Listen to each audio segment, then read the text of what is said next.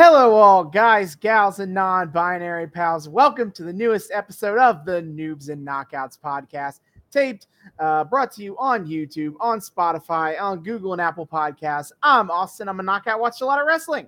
I'm David. I'm a noob, haven't watched nearly as much wrestling, and I am your friendly neighborhood, scary, heretofore unseen monster who lives in the basement, but he's totally fucking coming, you guys. We're not gonna have to wait too much longer for him. Yeah, I know. We're we're like we're like this close. I can feel it. I at this point, like like I have I know enough about. I talked about this last time. I know enough about who the fuck Jeff Cobb is now that waiting for Matanza is less like this gigantic mystery for me of like, oh, who, what's it gonna be? Who's it gonna be? And more just like, okay, when when is Jeff Cobb showing up in probably some sort of spooky eldritch horror looking mask to murder people? I'm I'm I'm ready. I'm waiting. Yeah, because it is time for more of Lucha Underground. As we are coming down the stretch here, I want I I, I didn't know I won't know if I wanted to do this now or talk about like where how how close are we actually to the end of the season? I want to go ahead and break down. I think Five episodes, where right? we're at. Five episodes ago, but what that means is that tonight we're going to be covering uh, season one episodes 35 and 36. Uh, next time we're here in Lucha Underground, we'll be doing episode 37, known as Penultimate Lucha, as well as episode as well as episode 38, Ultima Lucha Part One, and then Oh, the season finale, episode 39, is Ultima Lucha Part Two, which is a special two-hour episode oh, of Lucha Underground that's and they will the special two hour season finale will be a thing the rest of the entire series That's so, a big boy.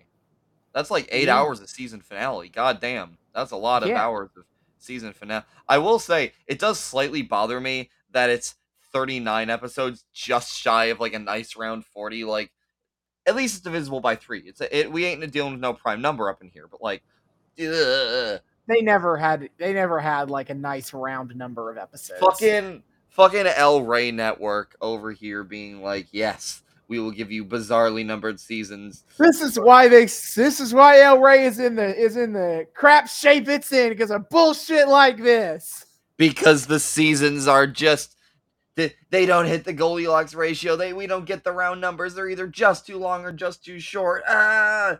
Uh, anyway, yeah so to, leading into tonight um uh what happened last time we were here is uh superfly incel posted a lot Yes, and yes. then beat sexy star rip rip. Yeah, the dumbest bullshit ever of of Superfly coming in and like kind of squashing Sexy Star, which is bullshit. And I refuse to suspend my disbelief that Ultimate Jobber Superfly just happened to get super duper strong TM purely off of incel rage.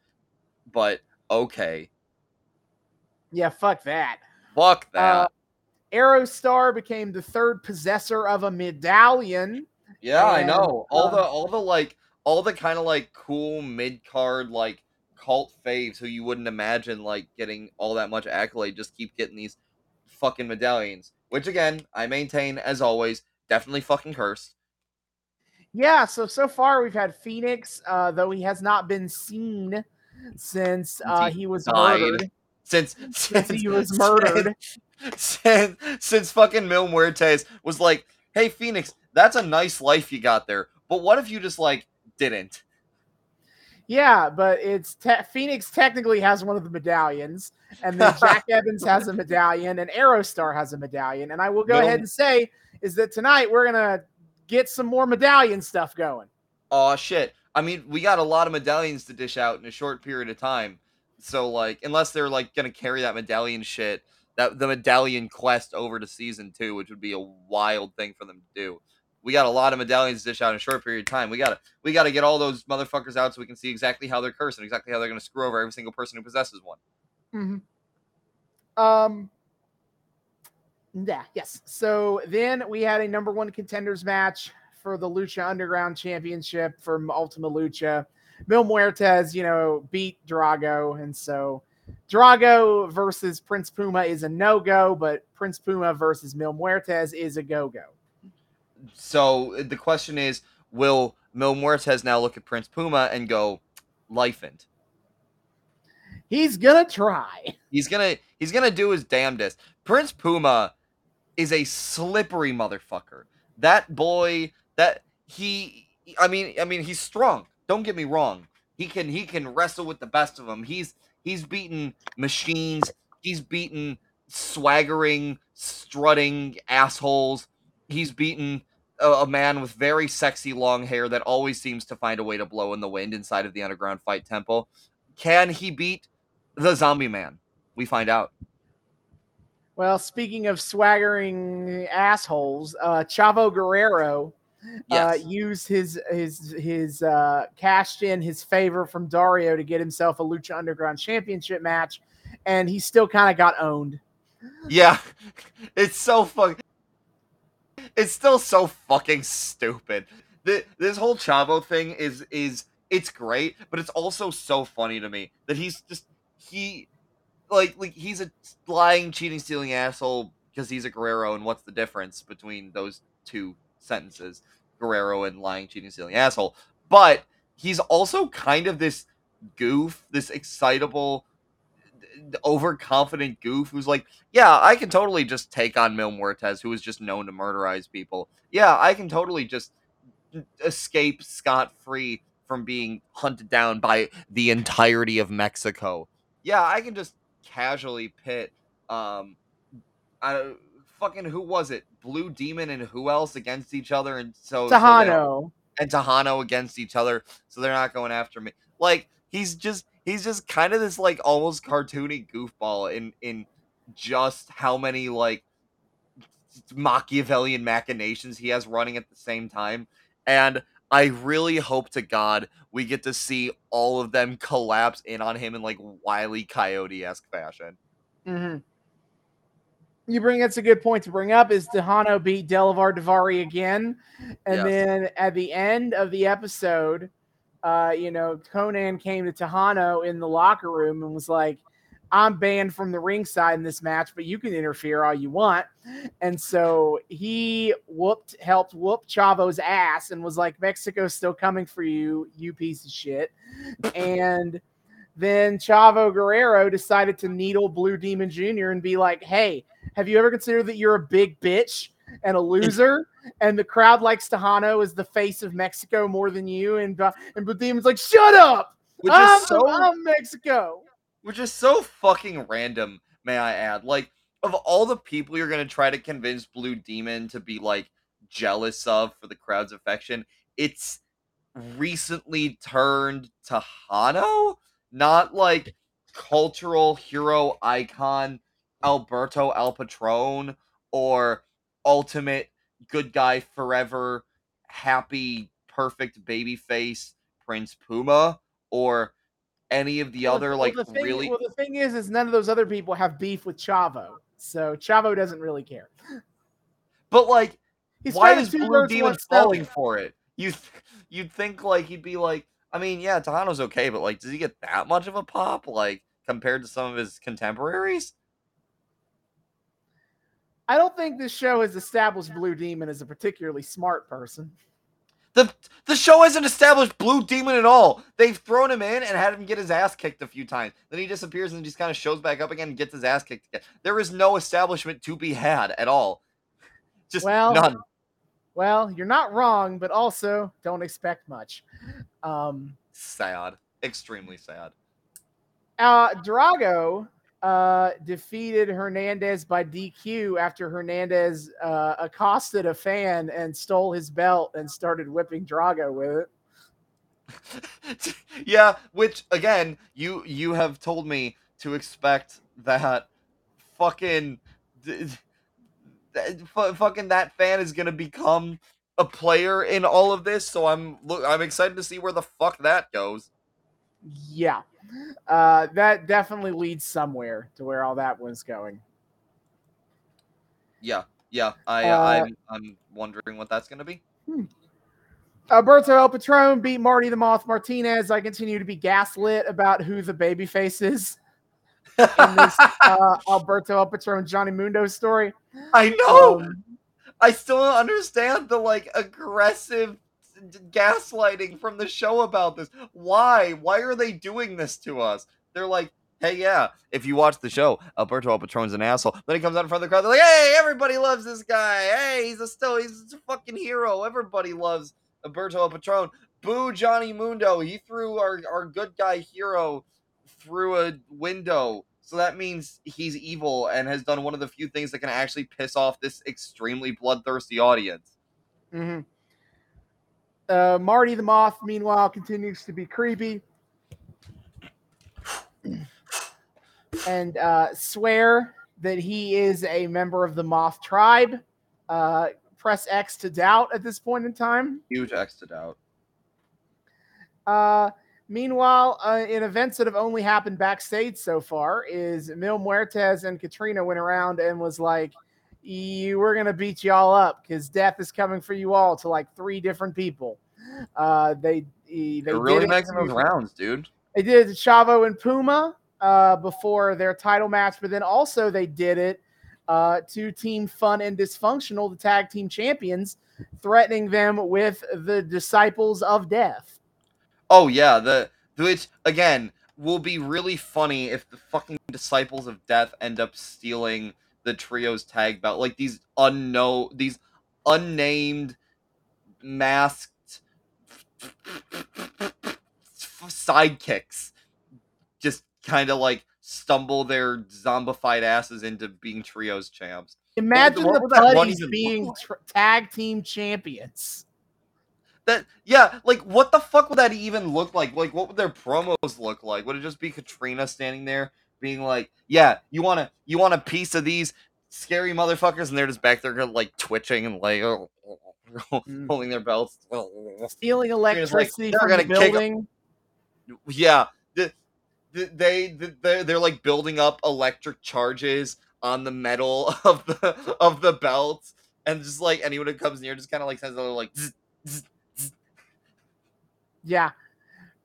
But that is where that's going for the moment. Um, for this episode, next two episodes, it is fuel to the fire and the beginning of the end. The beginning of the damn they, they're really winding up with um one of these titles like beginning of the end and then penultimate lucha and then the like ultima lucha they're they're really like And Ultima yeah it's Lucha. it's close it's, you ready guys it's, it's super close it's almost on can you can you believe it Yeah. And so the the uh, fuel to the fire. I'll go ahead and read the descriptor here of it. Alberto El Patron and Mundo face each other. The two will team up with three others in a Atomicos tag team match.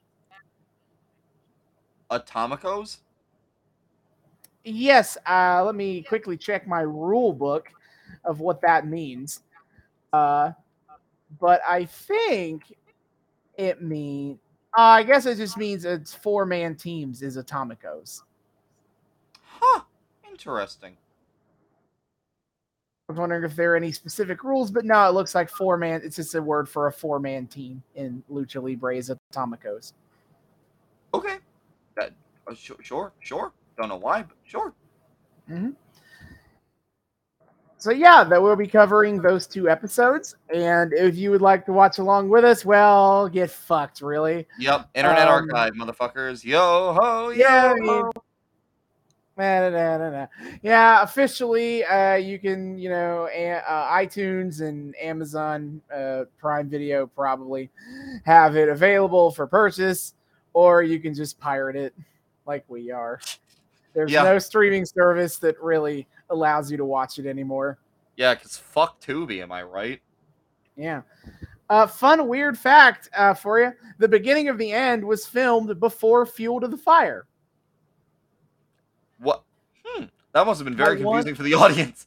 by one day. You know, April 11th, they filmed begin 2015. They filmed the beginning of the end. April 12th. I wonder if they had the like audience members that came to both and like they're fucking cutting promos uh for uh, during Fuel to the Fire to lead into beginning of the end, and their audience members going like, "Wait, didn't we just like watch that yesterday? What the fuck It's are they doing?" absolute. As someone who's been to shows that are taped, it definitely is weird about that sometimes. Like going, like when I went to SmackDown and they filmed the and they filmed main event before SmackDown, and they're like, "This Friday on SmackDown." I'm like, Uh, "What are we already you did this. talking about?"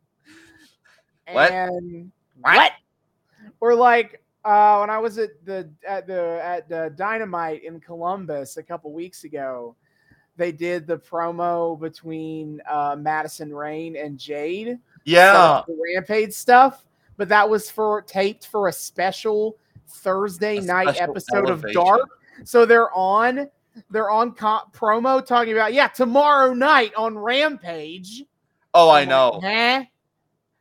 That's What? uh, that's no. Uh uh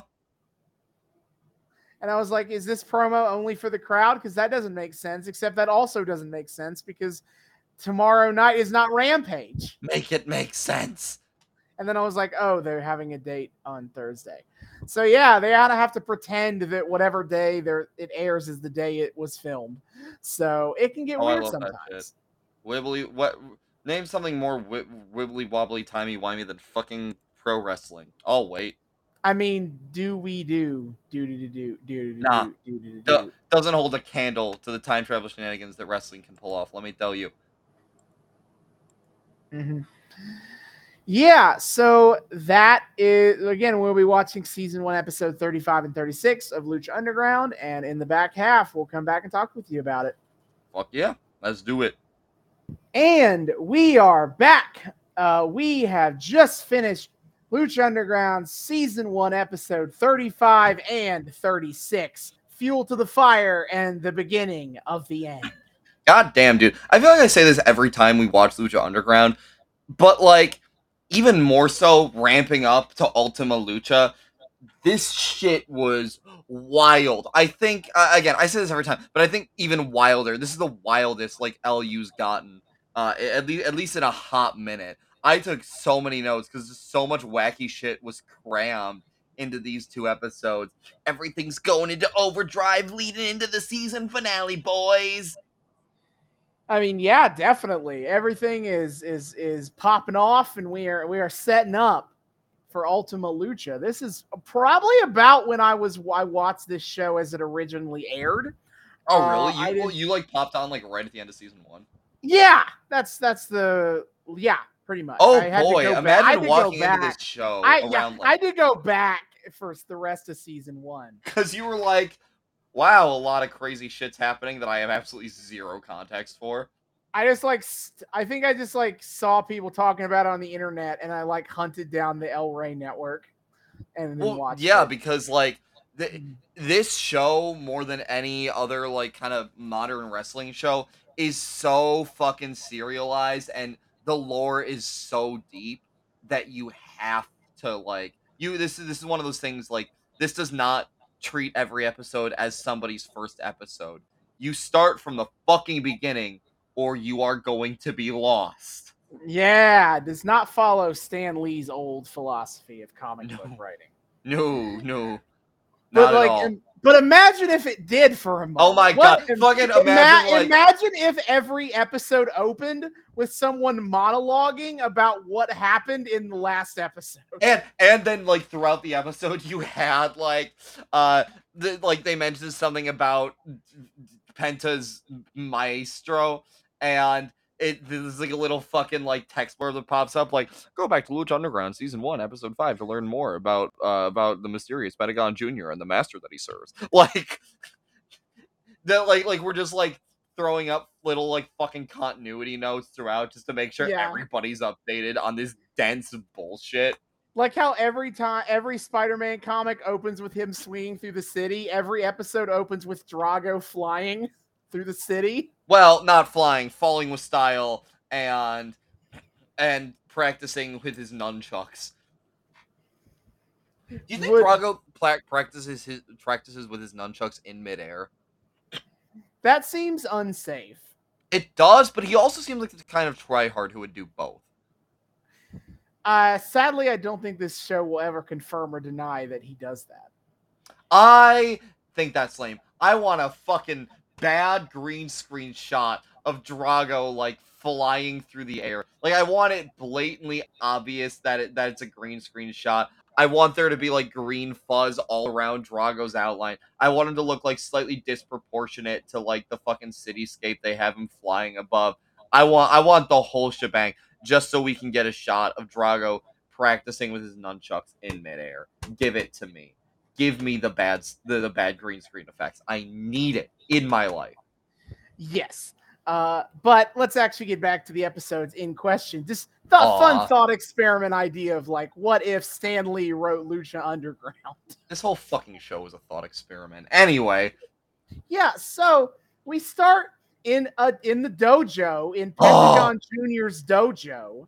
Yeah, and Penta is training, and off the bat, I had to laugh because part of it is as part of his like fucking training routine, his uh martial arts practice set or whatever, he includes the fucking Cero Miedo pop, and I'm like, wait, is that like part of his like part of his move set? Is that like a fucking jutsu he has to practice or something? Like, why does he look like he's exerting so much effort that he goes Cero Miedo? Like, like he's like his hand is vibrating as he like twists it downward. That wrist has been working on that pop all fucking day. Oh my god. It's an essential part of his of his uh routine. Well, you you go up to Penta yeah. training and you go, is he, you know, the fucking the fucking the wrist going down, but it's the Cero Miedo pop.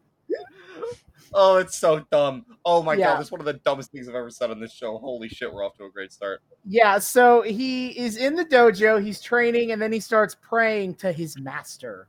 Maestro. And and he he he wants to fight Vampiro to sacrifice him to his master, but Vampiro's a coward. What's he uh, got to do? Excuse you. He wants to fight Ian Hodgkinson that uh, yeah he does name drop ian hodgkinson uh, vampiro's shoot real name which yeah. becomes a plot point throughout the episode the two episodes here. So goofy. I love it.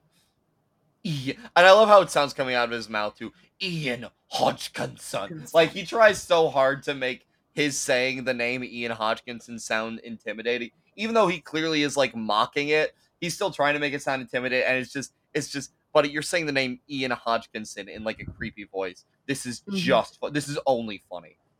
Yeah. Uh the ma- his master says that they, he should destroy Vampiro. You need to destroy him. You need to destroy his spirit. Like we have the deep voice maestro, like the the pitch shifted to hide the true identity. Mm-hmm. Uh, but Pentagon wants to destroy him in the ring, but he won't do it and his master suggests that you must go after his ego. And pe- this is when Pentagon does say that Ian Hodgkinson will be his sacrifice. God. Ah, uh, yes. Shooty shoot shoot. That we we love we love our we love our work shoots, including not not what I would not who I would have expected to do this drop of the shoot name to show how serious business this is. Nah, man. But, you know, if if Penta's Maestro is the type that highly values broken arm bones, I have it doesn't remotely surprise me that he also values like the destructive, embarrassing, humiliating power of your shoot name. Which, to be fair, when your name's Ian Hodgkinson and you're covering up with the name Vampiro, yeah, fair enough. Yeah. Uh, so this is the first time we've seen the master, so to speak. Okay, and... see him. We see his legs in shadow, and like I said, his voice is insanely pitch shifted. Although I did hear what was distinctly an American accent. Like I did not hear like any any like um Hispanic twinge to it or anything. So that's interesting. I can't make any comments. I already know who this is. So... Yes, I know you know. Yeah, but for me, but... I'm I'm wondering like how the fuck that factors in, and like it's it's doubly funny that his master sounds like he has a clearly American accent when this is the whole like Penta comes from fucking samurai training in in Japan, so eh. He must have dragged in a member of the Mm. Bullet Club or some shit. I don't fucking know. yeah. Uh oh shit, Doc Gallows is uh his is his master I have no point of reference for that for for that, but but yes, Yeah. if if you know, you know. I, I ladies and gentlemen, and those who lieth betwixt, I do not in fact know. what a noob. I damn damn. You'd think that's like what half of our show was called or something. All right. But we as I was my point was we are getting close. We are the first time meeting the master and we are getting close to the reveal. A master The master is. reborn. And we're gonna So have a fucking come- TARDIS showing up on set or something soon. Anyway, Ah, that would be something. It would be wild. Maybe in the comic books. You know, I feel like Doctor Who would be ripe for a for a fucking crossover with Lucha Underground. That'd be magical. Anyway, Yeah, abs- mm, which doctor though? oh fuck. Okay, there are a few options here. I feel. All right. Um, mhm, Uh, you could do you could do Third Doctor because he liked to do his He'll like do the Venusi. He'll do the. Venusian Aikido all over the temple. yeah, he liked his kung fu fighting. Uh, I I feel like I feel like Sixth Doctor would be would love like all the fucking insane costumes and would be like really uppity about luchador culture, like Mhm. just really pompous about how much he knows about it. Um. Ten, 10 feels like an obvious one to put because he's like the young guy. 10 and 11 both kind of like feel like they would fit in the audience of a wrestling show. And I feel like I feel like we can have 12 like um uh we could we could have 12 being like the old wrestling fan uh like he's super into like the, all the fucking like classics like he's really rooting for blue demon jr actually i could also see 13th doctor like wholesome posting all over like like she's she's always rooting for the she's she's always rooting for for like the babyest of baby faces she has a fucking heart to heart with sexy star Yeah, she would love sexy star. She would Oh, love she would. eggs. love sexy star dude i feel like i feel like 13th doctor hanging out with sexy star would be so goddamn perfect which is which is perfect because sexy star's beefing with penta so actually i think we found it We have cracked the case. absolutely Sacha absolutely. Dhawan is the master. Is Ah, yeah. master. and we're all gonna say oh oh my! What a what? Oh brother, i love alienating our is audience this is this time it's for my my? favorite thing to do Is this where I start doing the Doctor Who hot takes? If we're talking about Thirteenth Doctor, Thirteenth Doctor is good. The the, the the the her era is good. I, I will hear no arguments to the contrary. I am right. So absolutely not.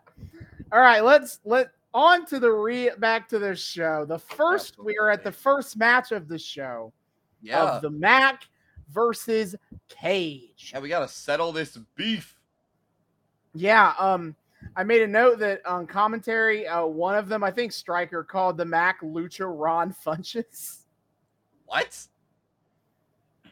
Ron Funches, the comedian. I I do not know who that is. Oof. Well, great. well, he's a stand-up comedian. He's very funny, and and but the Mack and Cage, they pretty much have some beefy boys, but also they can do the flips as Mac, the flip smash. Dude, the fucking work rate in this match mm. was insane. Holy shit. There was those boys were going to work.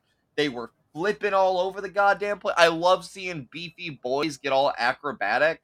And oh yeah, you could feel the beef between the two. They just wanted to kick each other's asses. Mhm.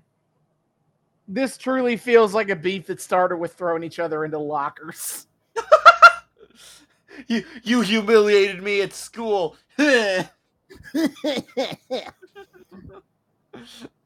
Absolutely. wrote- yeah, I, I on uh, honestly, that fits for. I I could see Cage being like the the high school jock who was a massive bully, and like Mack hangs out with the nerds, but he's also really beefy, and he's like standing up for his friends who otherwise can't fend for themselves. Like, yeah, that that that that dynamic kind of scans.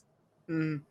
Um, I wrote Vampiro's bizarre guardian angels rant, but I don't remember now. I now looking back, I don't remember anything about it. He had a bizarre guardian angels rant. Fucking and Striker made a fucking honey badger meme reference. He did.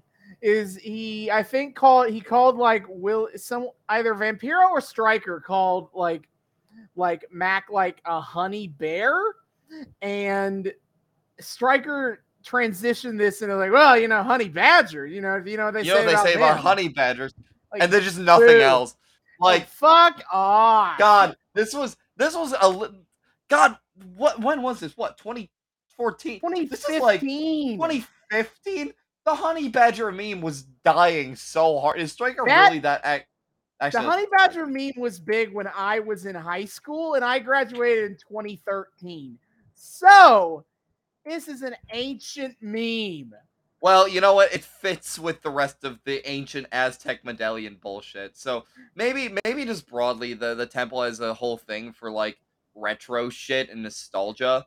Uh, just a- just as an unspoken rule. Every we all only ancient things in in this temple. Ancient Aztec medallions, ancient memes. Yeah, you get the picture. But uh, I I can confirm that, that there is not an, the ancient Aztec honey badger tribe. Not not part of the seven. Fucking boo! There's a moth, but not an ancient Aztec honey badger. No. Fuck out of here. I, I, I, I, we keep talking about it. I almost want to just say all the tribes, but like about half the tribes show up as characters later, and so I don't want to. I almost don't want to tell you what the seven are supposed Yeah, to be. Yeah, fair enough, fair enough. I mean, I But I imagine know we're gonna get like lizards at some point, but that's about all I know. Mhm. Uh oh, this might have been the Charlie's Angel rant, or it might have been something else. But Striker was saying, or Vamp was saying something, something, something. I'd give Mack a pair of glasses so I'd know where he was looking if I were talking to him. Yeah, this is part of the Guardian Angels rant. Yeah, what what the fuck does that mean, Vampiro? I'd give Mack like he was talking if he were with the Guardian Angels and if they were like walking along the street and they encountered Mack on the street and Vampiro would give Mack a pair of glasses so he would know where Mack was looking if he were talking to Mack. But What? how, what is Yeah. that? You would give him a pair of glasses so you could know where he was looking. Is it hard to tell without glasses where somebody's I feel like that you just you see the eyes all the same. What what does this Yeah, I mean, don't- Vampiro? I don't get the joke. Also, for those of you who don't know, the Guardian Angels are a volun- a nonprofit volunteer organization with the goal of preventing uh, unarmed crimes. They basically just patrol around and assist local law enforcement with I finding wonder crimes. I wonder if that's a Shit. comment on the Mack's race.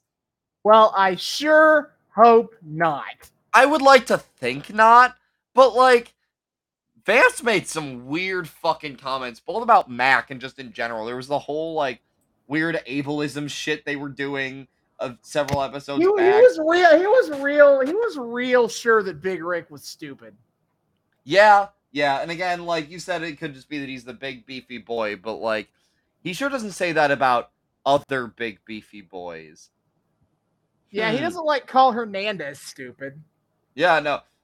I mean, he calls he calls Hernandez a bastard, to be sure. True. But I I still don't fucking understand Vampiro's like moral compass because he's clearly supposed to be a face, but sometimes he's just a dick to the other faces for no reason. yeah, it, it's kind of like however his personal feelings are is basically what he just says. Yeah, you know they're not handed scripts. Mack or Vamp is just expressing his own like IRL work or shoot feelings on all of these people. Yeah, I guess so. Honestly, I can see that. That that feels very Yeah. Vampiro. Yeah, in, in the match here, as Cage hits his big discus lariat, and Yep. Mack kicks out of it, and then uh, Mack dodges a, I think it was a kick from Cage, and he rolls him up for the W. Oh So yeah, Mack pinned Cage. The Dude, first, uh, tricky, only- tricky shit. Only I felt like I was the second person in Lucha Underground to pin Cage. Yeah, that's why I was not expecting that. I was expecting Cage to kick Mack's ass. Mhm. And Cage is pissed. Oh So- my! I literally have that same note. I literally have uh Cage is pissed. He's so fucking. He's so fucking angry that he lo- like. He's like, God damn it! I lose. I lose to Puma, and now it's all downhill, and I'm getting. I'm getting bullied by the people I used to shove into lockers.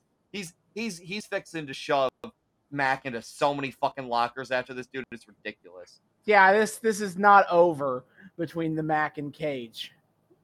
Uh, Not by a long shot. There's beef. Mhm. Have they announced uh a, an Ultima Lucha fight between the two of them? not at the moment. I have the Ultima Lucha card they have announced so far. But Okay, when that when they bring it up, I think next episode when they run them down. I feel like we might get some Mack Cage Parto Doso at the next uh the next episode announced for for Ultima Lucha because this feels like a Mhm. beef that's only getting bigger. You know, you know Yeah. Brian Cage is not a man typically known for his ability to um let things go. No, not not at all. not not particularly in his skill set. I mean, welcome to pro wrestling, but like him in particular, he does he doesn't he doesn't take loss well. Anyway, No. So we, after that, we cut backstage, and Katrina is walking around in the darkness, lurking, as it was. And she comes up to Son of Havoc, who is getting his title belt out of his locker. oh yeah, Ka- Katrina's here to just fuck with Son of Havoc more, and Yeah, you know she, she's like- She like pokes him in the back and then spoofs away and then and then teleports in front of him. it's so broken that she gets fucking teleportation powers too. You know, maybe that's why they just like don't let. That's why she doesn't go in ring because she'd be like too broken, too OP. It's too. It's yeah. They nerfed her for the in ring, so she can't. Every time you try to pin her, she just poofs fucking out. Yeah. And she's like, actually, I'm on top of you, bitch. Ah, how the hell does that even work? What the hell? By So- God, that Jezebel. That that that that bloody Jezebel! That, That damn bloody Jezebel! Just, just, just disapparated out, out of that pin. How'd you do that? Jim Ross, Jim Ross commentating Lucha Underground. Oh no, that would be a time. Thank God that Thank- didn't happen. Thank God. Uh, um, uh, but yeah, so she Katrina Katrina says soon my disciples of death will will be after your gold, but tonight death comes for you. and then we see Ivelisse behind her, and Ivelisse is like, Even- hey, what are you doing? That's that's my ragdoll to abuse. Get, hey. get, get away. Hey, only Hey, hey, only I'm allowed to be physically Hey. and verbally abusive to Son of Havoc.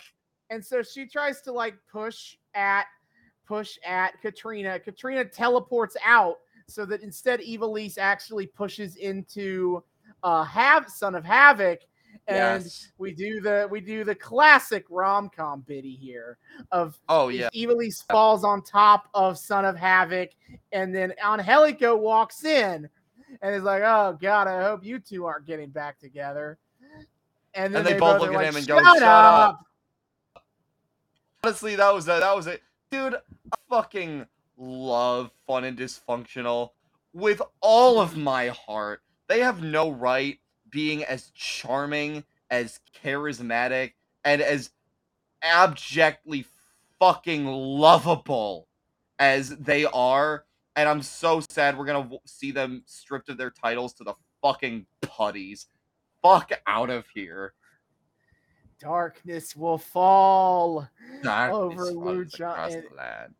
Well, no, not darkness, because those motherfuckers love nothing more than doing zappy zappy lightning and, and lighting up the room real bright. So I feel like it's the kind of Uh, exact opposite of of darkness. Darkness is lightning. Lightning is darkness.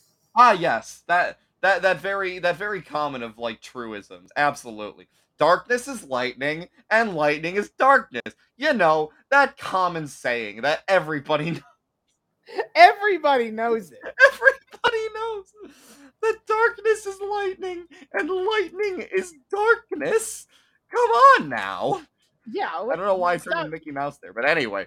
Oh, lightning is darkness. Oh. Nope, nope, nope. Moving on. Can I get can I can I get this show on uh, the rights to this show go on Disney Plus? Oh God. The mouse the mouse controls all seven Aztec medallions. Dude, I feel like Mickey Mouse and Dario Cueto would make great bedfellows. Actually. You forgot the eighth Aztec tribe, the mouse.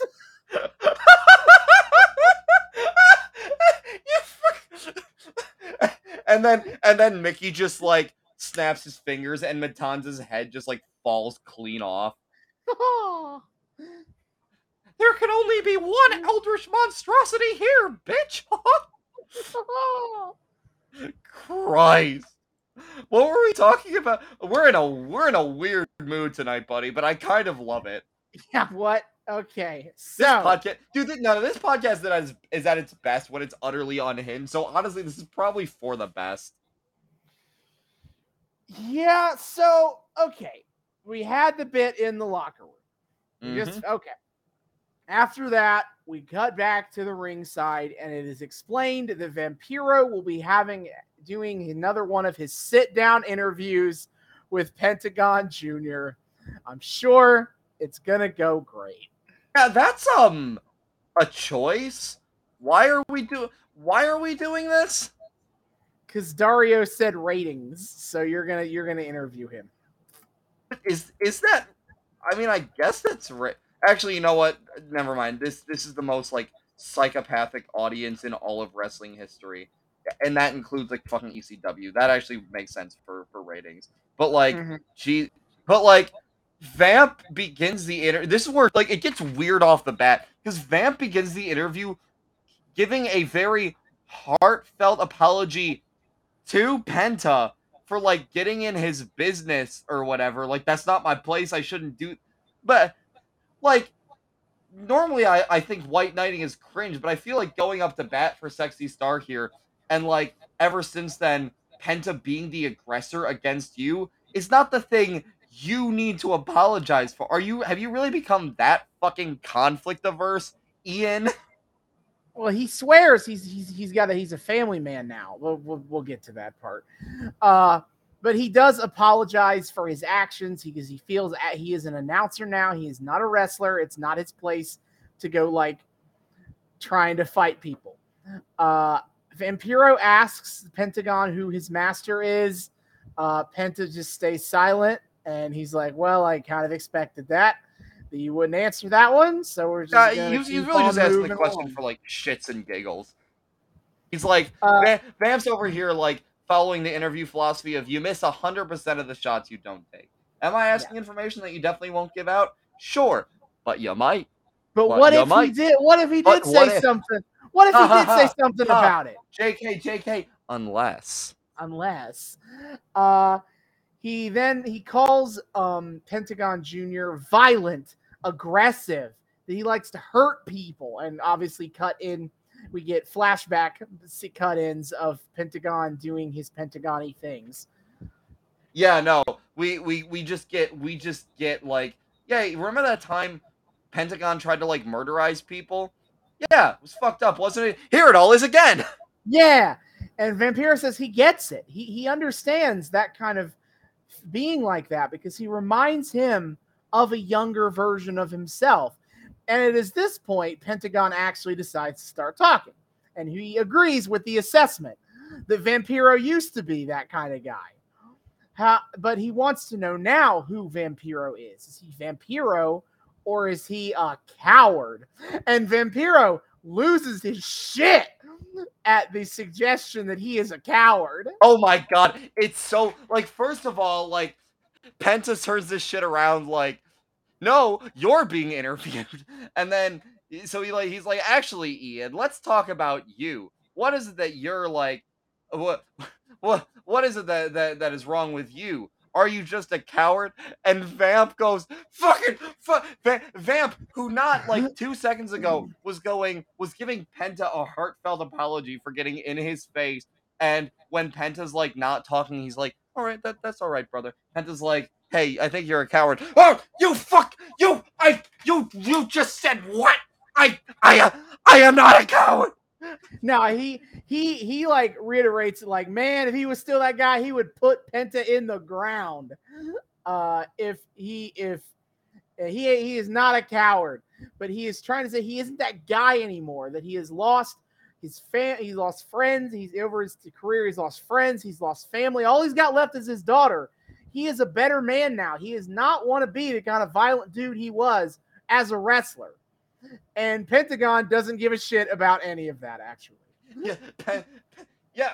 I I don't understand why he thought this these attempts at like reasoning with Penta's humanity would come through when this is the man who just likes to break people's arms and potentially give them like fucking career-ending injuries. Like, I feel like you should know, Vamp, that he don't he don't give a shit. Why are we making appeals here?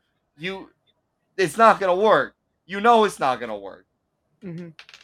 So Pentagon, he pretty much spends the rest of the interview needling Vampiro, calling him weak and pathetic, and he challenges him at Ultima Lucha, and he wrecks the set. He throws the chair. He gets right up in Vamp's face, but still in the end, He's like, "You can throw a tantrum, so can I."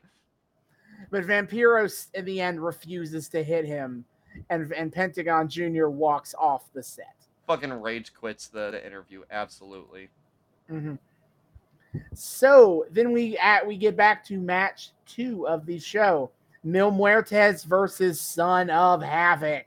Yeah, which is a match we're doing for some reason. Don't know why the fuck Havoc would sign up for this, but K. I mean, does anyone sign up for anything in the temple? You kind of just get told. To an to do- extent. But I like, mean, yeah, you, I mean, you can like request stuff, but I don't think anyone is allowed to opt out of anything. Yeah, I, I sh- sure, sure. All right. Yeah, so his like Dario mandated probably match against Mil, uh, and com- yeah, uh, as as as the, the Jesus words, Son of Havoc is making his entrance with the rest of his team, and Vampiro says something about dysfunctional. I was like, "Say the line, Vampiro," and then he and then he, Say then he it. No, he does not.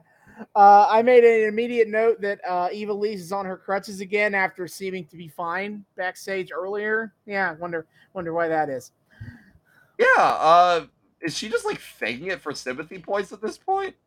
No, this was a joke about how this was that the matches were taped in April. Oh, the yeah. Backstage bits would have been taped months later when her leg was fine. Oh shit. I was I pointing out a fucking notice that. continuity error. Oh no, not the continuity errors. Somebody ring the continuity alarm. Ah, I hope somebody was fired for that blunder. Boy, I really hope somebody was fired for that one. I mean, I feel like Dario Cueto like would have just fed them to Matanza instead. So I feel like it, you know, boy, I really hope somebody got fed to Matanza for that blunder. Yeah, so Mil Muertes versus Son of Havoc. I mean, it follows a similar formula to most Mil matches. But Son of Havoc, man, you felt like you might actually pull this one off a couple of times. Dude, he ga- he got like hope spots. What? Also, I Son of love- Havoc elevating to top guy babyface levels here. yeah, a parrot. Which hey, I'm down for. Again, still can't believe I'm fucking this in the tank for Son of Havoc, who I started off this show fucking hating. Like I told you, you would. I hate that. I hate that so much. And I hate that that means I'll probably get in the tank for Marty at some point too. And I really don't want to think about that because I fucking hate Marty too. Oh my god.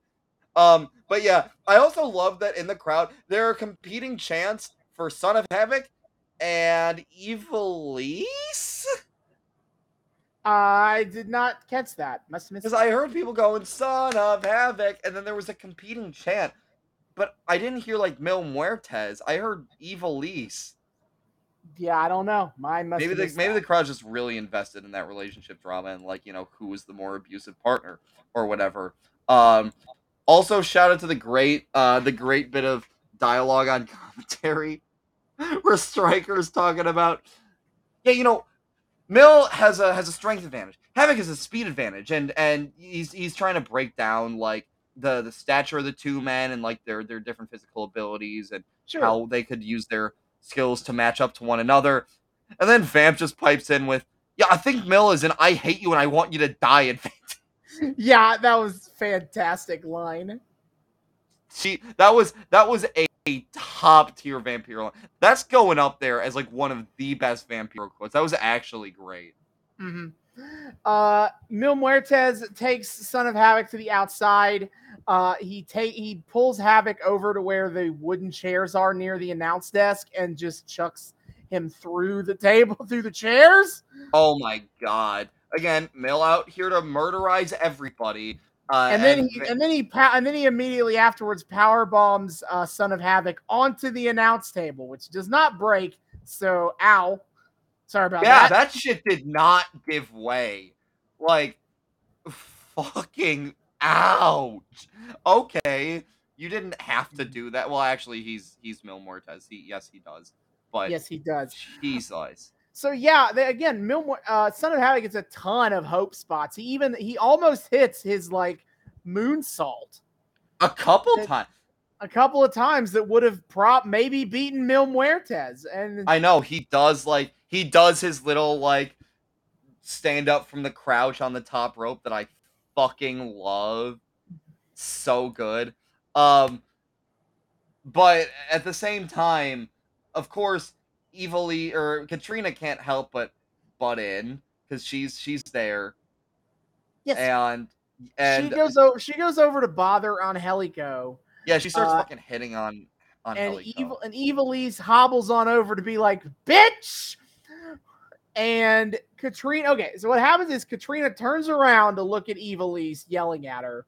And instead of doing anything immediately, Katrina lifts the rock her rock up, and the Dio and the disciples of death pop up up behind Angelico. Did I not know. know where the fuck they came from. I want to know what that looked like in house. Like, w Mhm. did the audience just see them like kind of like crouch crawling into place and then just standing up from a crouch behind? That must have been so much goofier without like the cameras framing everything. I yeah. I I love how much like adding the cameras adds to the mysticism that like these motherfuckers just kind of simply can't have IRL because the temple doesn't do like lights out spots or shit like that. So they Mhm. just kind of like have to set up it, in real time in plain view, which must have looked so goofy. Yeah. But the disciples attack Angelico, and then Ivelisse tries to choke out Katrina, but then Katrina also chokes out Ivelisse at the same time and chokes her out. Oh yeah, yeah. he wins uh, that one. uh, everybody in Fun and Dysfunctional is getting clowned on. At one So point, of- Mil is Havoc like does- biting well, Son Son of, of- Havoc, and I guess Mil Well, he has does. sharp teeth. He does. He tries to like bite. He tries to like bite the top of Son of Havoc's head. Uh, but uh, Son of Havoc, when the disciples of Death take out his teammates, he does a tope suicida over the top rope to take out the whole group. Yes. he runs back as he runs back in the ring, and Mil Muertes uh, then hits all of his shit. Uh, hits Oh, him in yeah. the face, it hits the spear, hits the de- the uh, flatliner for the win.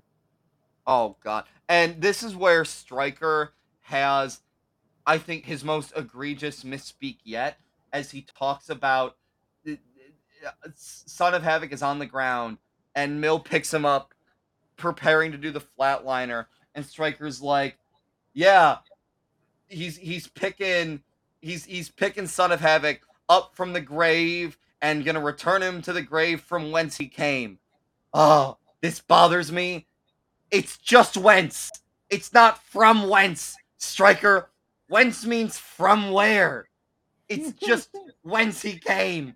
You misspeaking piece of shit. I They- will not let this go.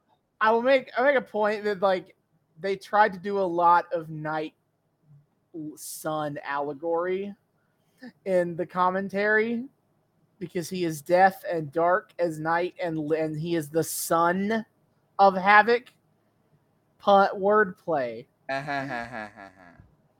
Uh, however, after the match, then Katrina, you know, does her thing. She kind of slowly gets into the ring, and she raises the rock to summon the disciples into the ring with her, and then she licks Havoc. You know, I had this thought. What would they ever do if Katrina got mono? Well, I guess Mil Muertes isn't winning very many matches in the near future. Maybe that's. You know, this is definitely not what happened. But I wa- I would like to establish a headcanon wherein early in like the, the the front half of season one, Katrina got mono. And that's why Mil for some reason just went on this weird fucking losing streak for the entire like after the first his first few matches, entire fucking front half of the season before he finally lost to or before he finally like beat Fenix and came back after fucking forever. I that is now my head canon for why he went on that weird fucking losing streak. Katrina got mono and they couldn't have her licking people. Obviously. like, well, I guess you got to take some losses, buddy. You can't can't do no lick, no wins. No lick, no wins, absolutely. So after that match, we get Texano is in the ring to cut a promo, and it is certainly a- turn it is promo. certainly a babyface promo that exists. Um, Oh god. he says, he says I've never been a nice dude, but there's one thing I've always been Mexicano.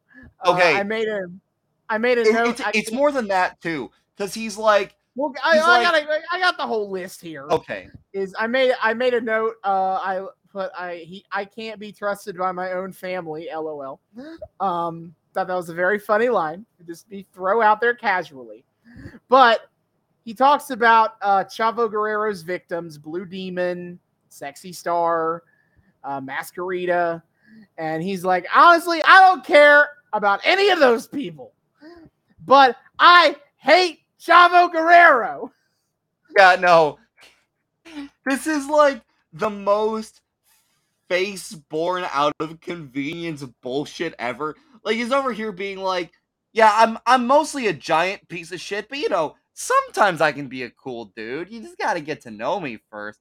But also, I do it, it does kind of fit. I maybe this is like ignorant on my part, but I love how he's trying to roll with this whole I am Mexico thing in order to uh in order to like build heat with Blue Demon. But his name is Texano and he leans into like like Texan icon I guess Tex-Mex is a thing. But I find it so funny that he leans so hard into the Texas aesthetic, but just kind of like never explicitly lampshades it and is instead just like, yeah, I'm full on Mexican. Ignore the whole ignore everything Texas about me. That does not factor at all into my identity. I think I've pointed this out before, but it's Okay. funny that he is Tejano, which is obviously you're kind of alluding to Texas with that kind of name. However, he was born in Mexicali, which is the part of Mexico that borders California, not Texas. Wait, are you serious? Yeah, he is he was born in Mexicali, Baja California, Mexico. What? Wait, wait, hold the fuck up. Then why is he putting? Because like they allude to this being like a whole thing for like his entire family too. Why are they leading into a Texas aesthetic? Who I don't know. Oh Uh, god, may- love, maybe love, maybe the OG Tejano is from Tech is from maybe. A different maybe. part of the of the state. Let me let me go check this up. No, the original El Texano is also from Mexicali, Baja California. Bruh! Yeah, fucking. so, honestly, the tonal dissonance of, yeah, I'm a major piece of shit, but I'm a face now. Walkity, walkity, walkity, walkity. Kind of fits Yeah, with the whole like. I'm a total piece of shit, but I have some care for the honor of Mexico, I guess. So fuck you, Chavo.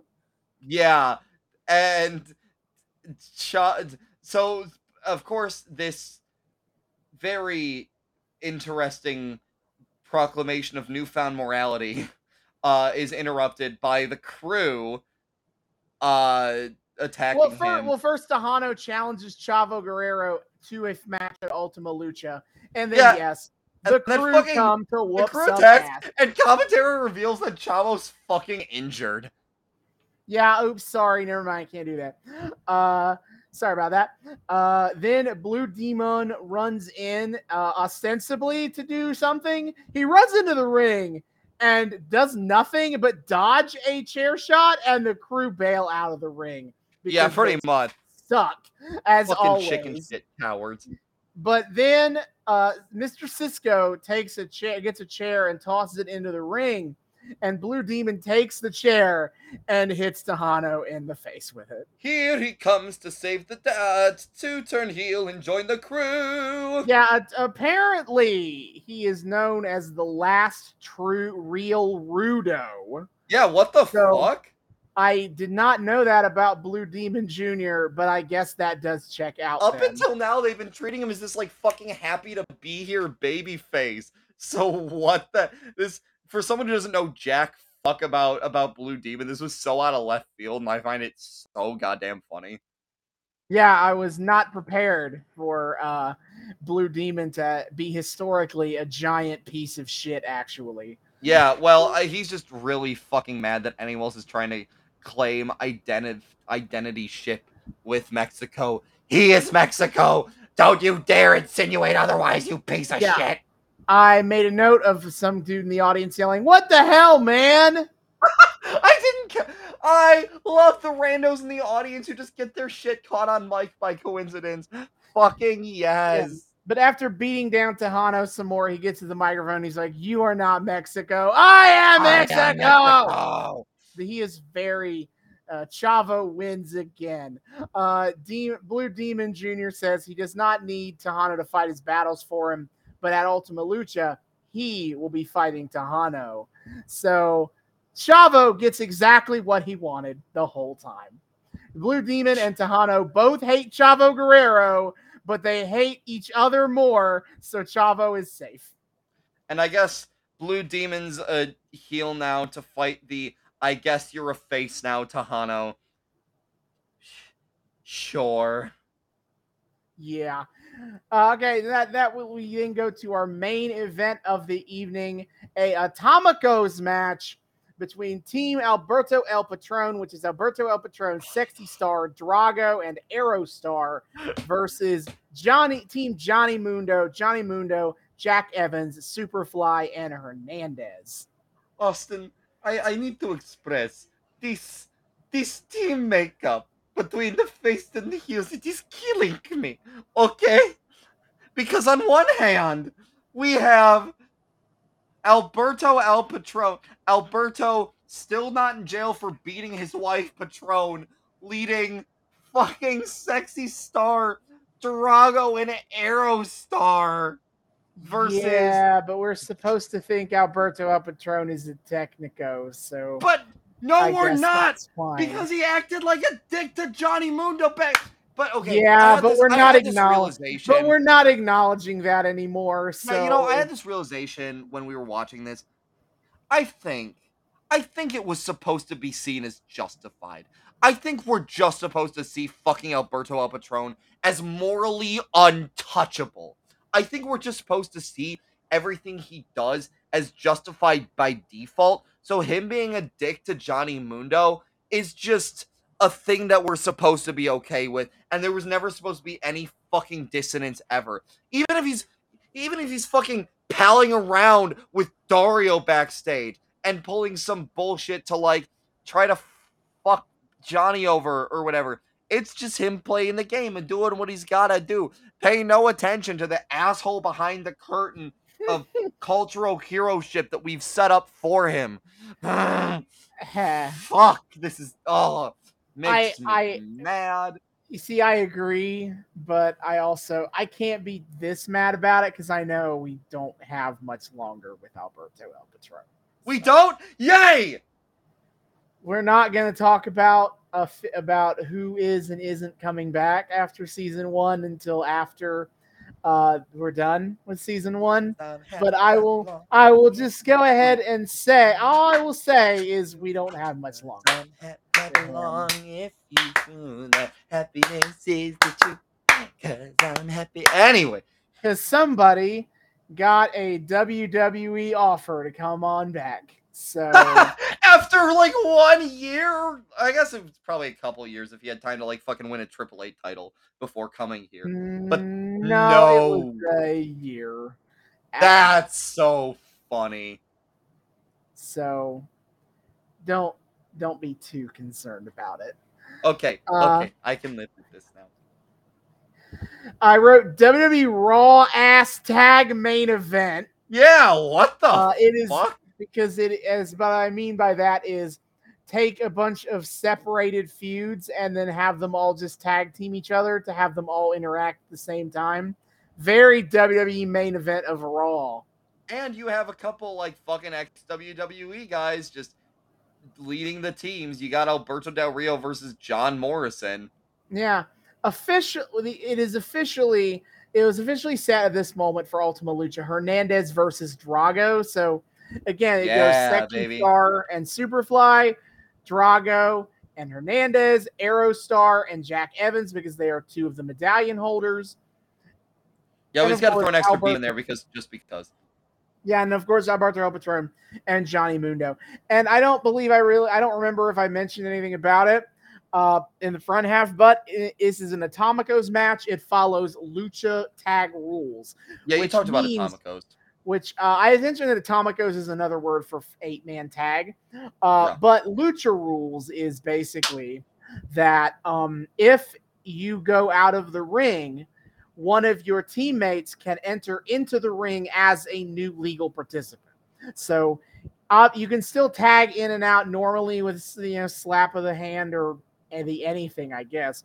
But you can also tag in and out legally by just going out of the ring and somebody else just running in. The idea being to help keep the pace of the match up. I I actually really like that. It was confusing because I don't I didn't totally grasp the if you go out you're no longer legal man. So like there were some times where they announced like a brand new legal man. And I was like, oh oh oh Holmes, when did that happen? But Yeah. uh, overall, yeah, it was it it. We're talking about a fast pace. Holy shit, that Mhm. was a well, that that that match just flew the fuck past. Um, also, real quick, with with Hernandez versus Drago set for Ultima Lucha, I really want to shout out the fact that commentary is still hung up on Hernandez not believing in dragons. This is it is the is the crux of the feud that Hernandez doesn't believe dragons are real. like the goofiest part of that promo he cut, and that's the crux. And what's even funnier is that K, you, you were you uh, uh uh uh Earth Three kayfabe here objectively proves him wrong. He is objectively incorrect about this. In this Yeah. kayfabe, dragons very much existed, and Drago is very much an actual IRL dragon. Yep. Hernandez is objectively in the wrong about Yeah, he's just an ahistorical motherfucker. Yeah, but yes, what's that checks out. Hernandez doesn't seem like a guy who's well versed in schooling. Oh God, Dra- Drago Dr- or, or Hernandez is over here being like the Earth Three version of like modern day like MAGA historical revisionists. In this is he is the Earth Three creationists who don't believe dra- who believe dragon bones are put in the ground to uh to lead people to Satan.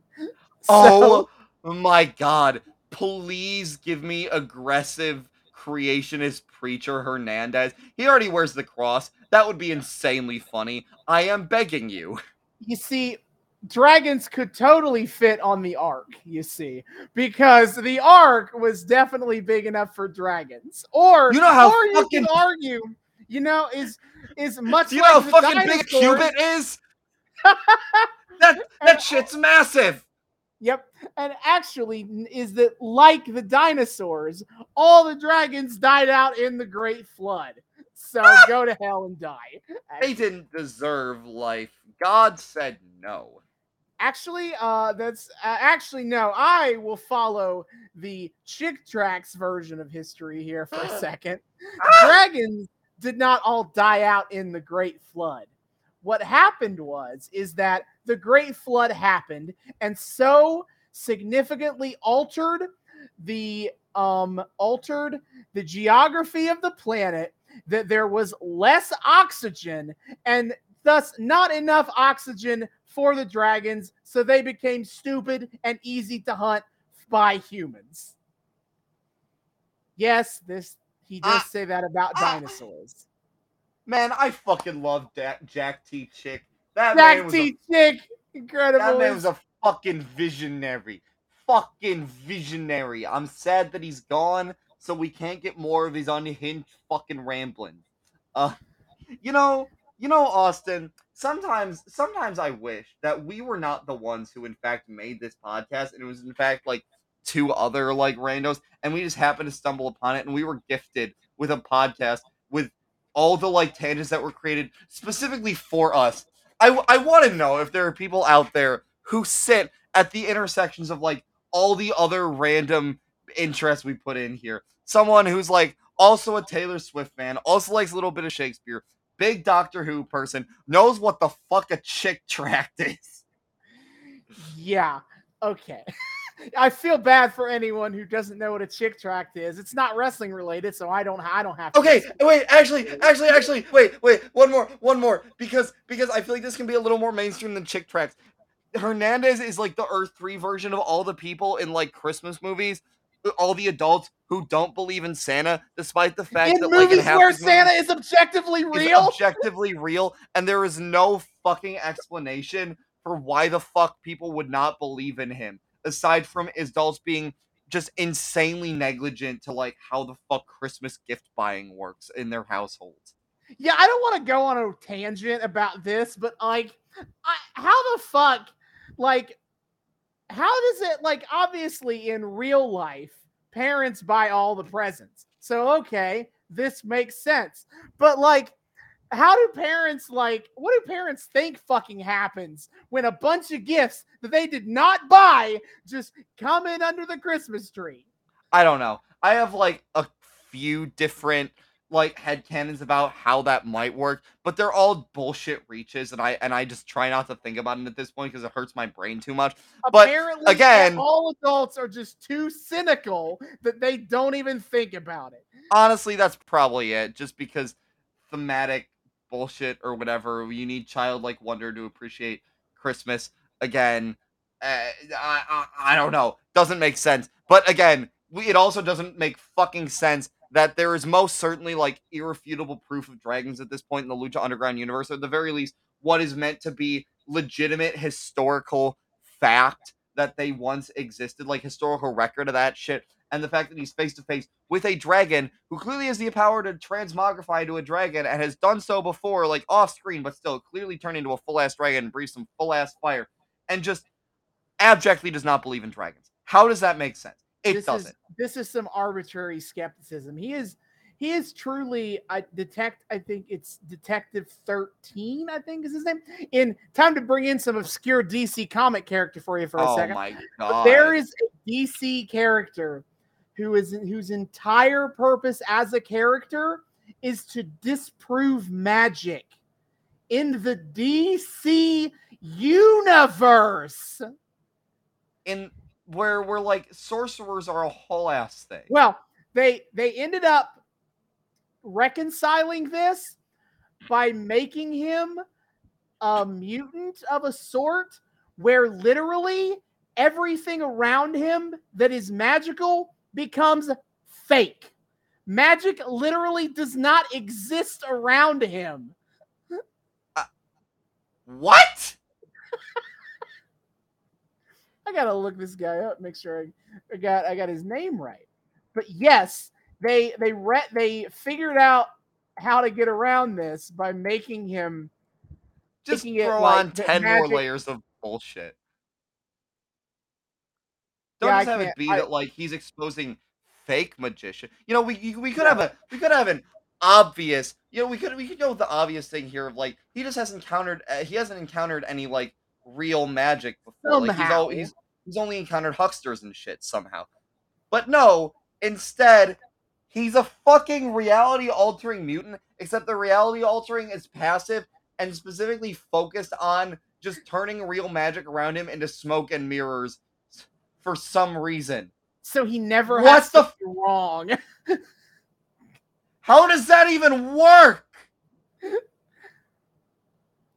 Don't know. I've never actually read his comics. I've just read up on this character and it's like this is the most insane thing I've ever seen. And they say Marvel gets squirrely about mutant powers. Holy shit. Now, okay, I gotta go. Um, uh, excuse me while we take a break to TV tropes.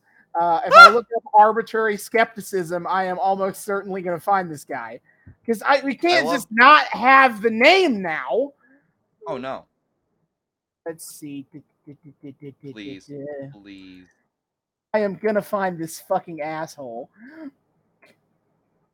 Um. God damn it! Where where is he? I don't know. I he's too obscure. I could have sworn I've seen him on Wikipedia on TV tropes before, and that's where I first heard about this fucking dude. Um, Of course of Uh, course you did. this is this is important that I figure out this fucking crazy asshole who can change the world around him so that all magic is fake. Uh oh, Reed Richards apparently dis- disbelieves magic. That's interesting. What? I fucking hate comic books, dude. Holy How shit. does how does Bruce Wayne be an consider himself an atheist? I, How does anyone how does anyone a superhero in that in any universe? Um, you know what? I'm not surprised that Bruce Wayne is like lay Reddit atheist. Okay, I feel like he's a big Richard Dawkins guy. Oh God. Okay. Sorry for this tangent, folks. I love our tangents. This this is all Drago's fault because in the sh- the show gives him a fantastic origin of he's a fucking dragon, but does absolutely nothing to fill in any details about that. So we just keep making up new details about it. And now we just have like lay Reddit dragon non-believer. A dragon truther. please, please let Hernandez walk into his Ultimate Lucha fight against Drago with a fucking fedora on. I will pay Yeah. so much money to have that happen. So back to the actual match for those of you who stayed through that tangent of stupid. Witchcraft. Uh which the match in the is- is the match is very good. It is It is extremely good. basically use the highest flyer flippy dudes, Drago, Aerostar, Jack Evans, and Superfly to kind of anchor most of the match. Mhm. Uh, Hernandez has limited spots of him being the biggest, strongest boy. Mundo spends a lot of the early match trying to not fight at all. Alberto El Patron is kind of treated as a final boss esque kind of character, and Sexy Star also is kind of in, used in a limited capacity. Sexy Star dicks on Superfly. A lot of people dick on Superfly, which is great. At one point, El Patron is starting to like head toward getting in the ring, and fucking Johnny Mundo trips him. And they fucking Benny Hill chase out of the fighting arena, which is like the first of I think like three or four times I started hysterically laughing during this like this particular watch session because literally Johnny Mundo trips Patron, Patron turns around, sees him, has his like angry face TM on, and Johnny Mundo just goes whoop, whoop, whoop, like right the fuck out of there. Well, we got we gotta we gotta get. Uh, there's a few things I made notes of before we get to that part. Okay, uh, but I is we had uh, one time Alberto was out on the outside, and uh, I think Jack Ev, I think Johnny Mundo did start this. Is he like knocked him off the apron and out? He not like he attacked him from the apron, and then like eventually all three of the all four of the heel uh, the heels came over and stomped out El Patron. At the same time. Oh yeah. That was Which, of hysterical. course, man, I love to see some good old babyface camaraderie to beat up the vicious heel. Yep. Um, Aerostar continues to do shit I've never really seen before. Uh, in this one in particular, he does like a backwards fro- frog splash, where like yeah, he he jumps from the middle rope to on, on the apron all the way to the outside, and it's like it's the same like diving move of a frog splash, which is like a fr- it's like the movement of a frog in a jump, but instead of jumping forwards, he jumped backwards, and I'm like, what? that man is insane. That man should have a far higher profile than he does because he is honestly insane. And every time, every fucking time he steps in the ring, he does something that nobody has ever done before. Holy Mm. Fuck, is he a treat to watch? And then right after that, Drago does a dive, and nobody caught him. He overshot it, and I was like, ah, he landed right on his head. Oh, Oof. directly, directly the fuck on his head. I think I caught. I think I caught that too. That was kind of funny. Yeah. Uh, but then uh, Mundo does the runoff bit, and her, Alberto chases him off, but then they almost immediately come back. okay, except they don't return still in pursuit. Like they just kind of Alberto just casually walks back to the stay down the stairs as if he has successfully ran off Mundo, and then Mundo sneaks just in through wa- the entranceway. It didn't even look all that sneaky. He just kind of like casually waltzed back in too. What was the point of that runoff spot? Uh, I wrote Striker talking about momentum. Fuck. God damn it. Uh, there's also something about uh, it's important to impress El Jefe. Uh, like how this is basically a giant exhibition match for all of them. And God, I really wonder how long it'll take them to realize that their boss is just an evil piece of shit. And his attention that you could ever potentially garner from being impressive in a ring is only a bad thing. Hell, if anything, Drago should know this because his special fucking opportunity led to him getting banned from the goddamn temple. I would also argue that, like, do they need to impress him? Because Mundo and El Patron already have an Ultima Lucha match. Hernandez and Drago already have an Ultima Lucha match. Sexy Star and Superfly, Sexy Star already uh ha- will I have soon have an Ultima Lucha match. Uh, and Aerostar and Jack Evans have the medallions, which presumably will have an Ultima Lucha match Oh god. everything's all kind of set up already here. They don't need to impress shit. yeah. So why? I don't know. I'm not. I'm not gonna question it too hard. But it is. It is funny. Like first of all, they they should not. No, nobody should be interested in impressing in impressing Dario Cueto. You should be interested in keep keeping your head the fuck down and getting your paycheck. But also, nobody. You make a good point. Yeah. Nobody goddamn here needs to impress him. They've all already garnered his attention for the most part. Like maybe Aerostar has something to prove since he lost the chance, but even as a fucking medallion. So, yeah. Yeah.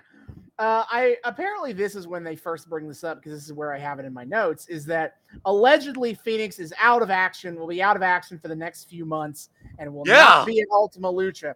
I guess we can quantify death as like what's the injury return status on that? Yeah, I'm kind of surprised he's not just dead. I'm still surprised by that. I just kind of Mhm. figured like Mil would have come back and just immediately put him the fuck in the ground.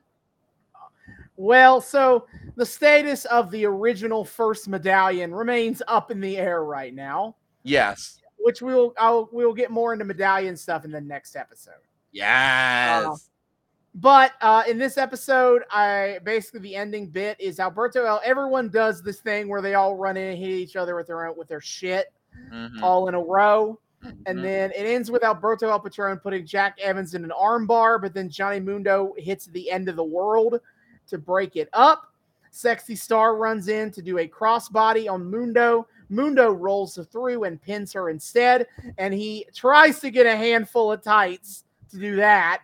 But you know, as as is easily usually a problem with that kind of spot, three counts aren't that long. So he did not have a good grip on her tights for very long. Oh no, not remotely. Oh yeah, but no. either but way, still Johnny the Mundo gets the uh, dirty win, and credits are rolling. Striker is talking about stuff happening on the next episode, and then Penta sneaks up behind the desk and fucking and sneaks kicks Vampiro in the face. the dick on vamp at the very that was i think time number two where i started hysterically laughing because Mm. what the fuck he just kind of is like shh be very very quiet I'm hunting vampiros. Vampiro. Bam. yeah. Yeah. Get, get get fucked. Uh so yeah he he attacks vamp. Again i'm sure vamp is gonna end up like fucking apologizing for this because vamp might as well be goddamn canadian.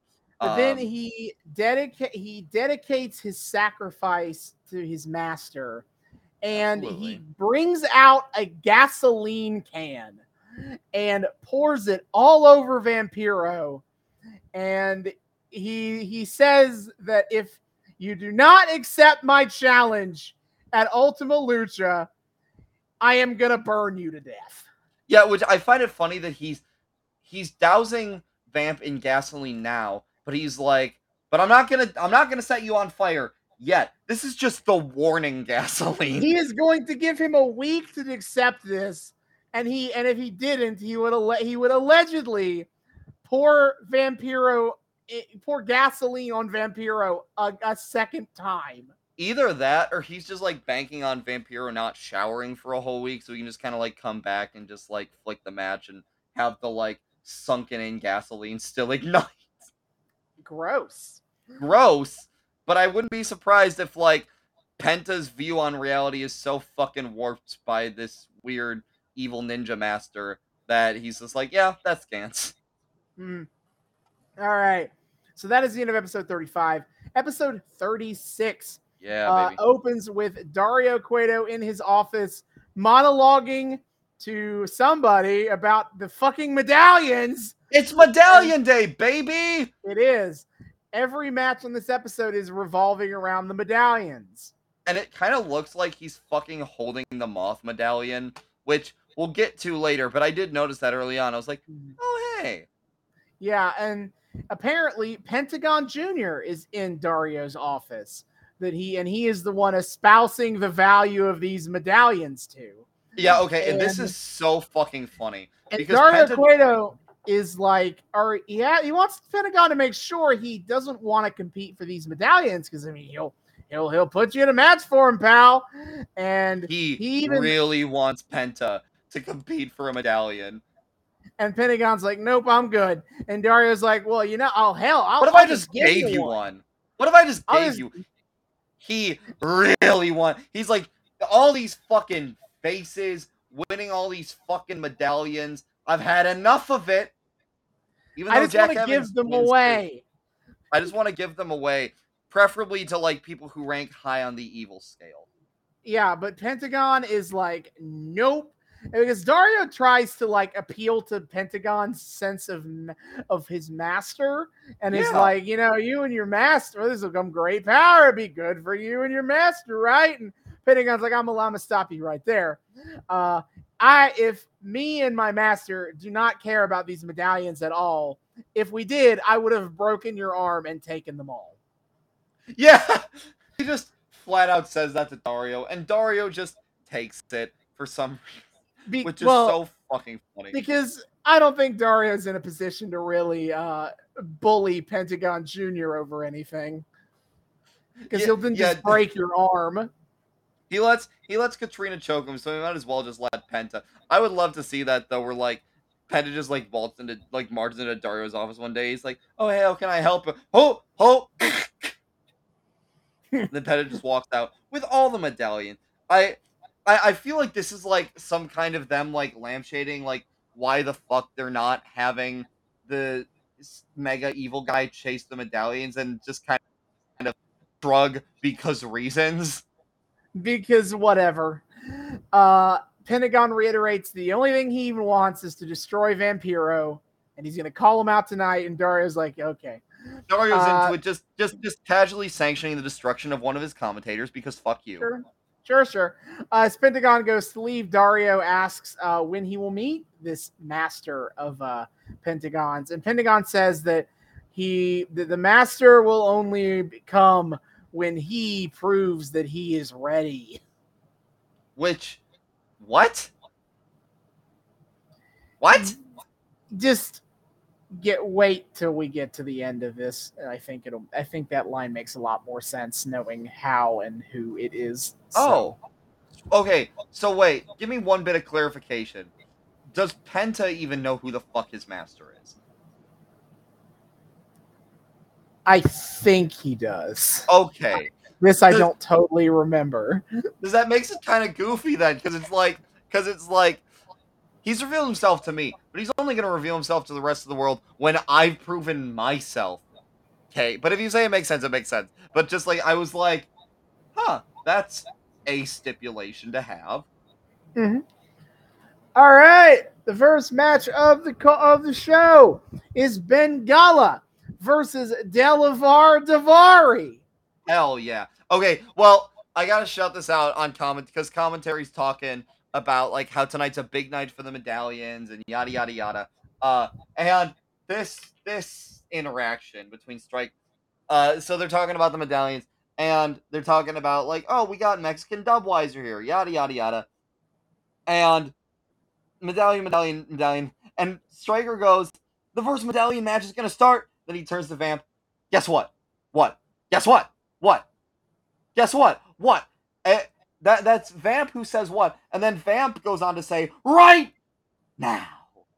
They are having way too much fun on commentary at this point. Uh, Really, really finishing each other's sandwiches over there. abs- absolutely, and probably finishing each other's drinks too. If I'm being Uh-huh. honest. All right, Hey, so uh, as soon as he comes out, uh, Striker goes all in on Boomer posting about how Delavar Daivari is classic millennial who has been given everything and worked for nothing. Oh my fucking god! That was so awful. Daivari really captured that millennial feel, just not really earning anything here in Lucha. Fuck yourself. Yeah. So hard. What does that mean? You know. But, but, but, what? The, the- uh, he says it so casually too. Like he doesn't say it with the with the intonation of a bitter boomer who just fucking hates millennials. He just says it casually, like it's a completely like non-judgmental observation. Like, yeah, you know, this is this is just really the millennial feel, just not fucking earning anything. Like, gee, Jesus, okay. Mhm. Yeah, weird. Uh, as soon as we start, the crowd is chanting "Golden Shower" at Del at Daivari. What? I mean, uh, I still don't care enough about Daivari to take detailed notes about his matches, really. Uh, but Ben got, but thank God he's not wrestling Texano anymore. Yeah, no, uh glad glad that's over.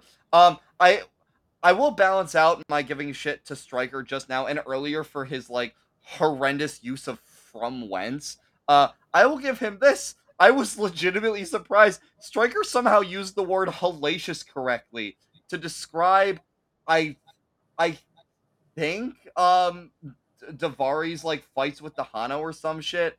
He was describing one of the two's like bouts against someone else and he said like yeah a really hellacious match and i looked up the word hellacious and it's like yeah hellish a tough trial and i was like striker used the big word correctly Woohoo!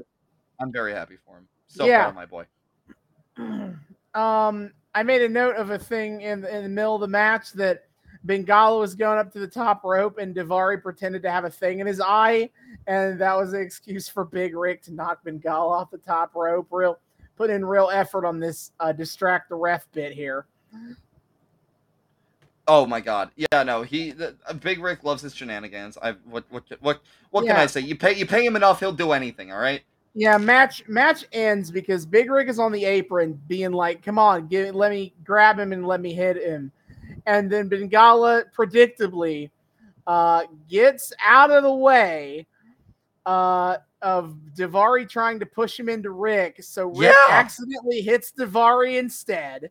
Malfunction at the junction Malfunction out of the junction, and then and then Bengala hits an O'Connor roll, which is basically You roll a guy in a like roll a guy uh, in a tumble and then hit him with a German suplex for the win. Bengala takes Bengala gets the number dub. four. I was kind of not expecting that because Bengala like just showed the fuck up. So Mhm. him just getting handed a medallion rules, and he's great. So I'm happy.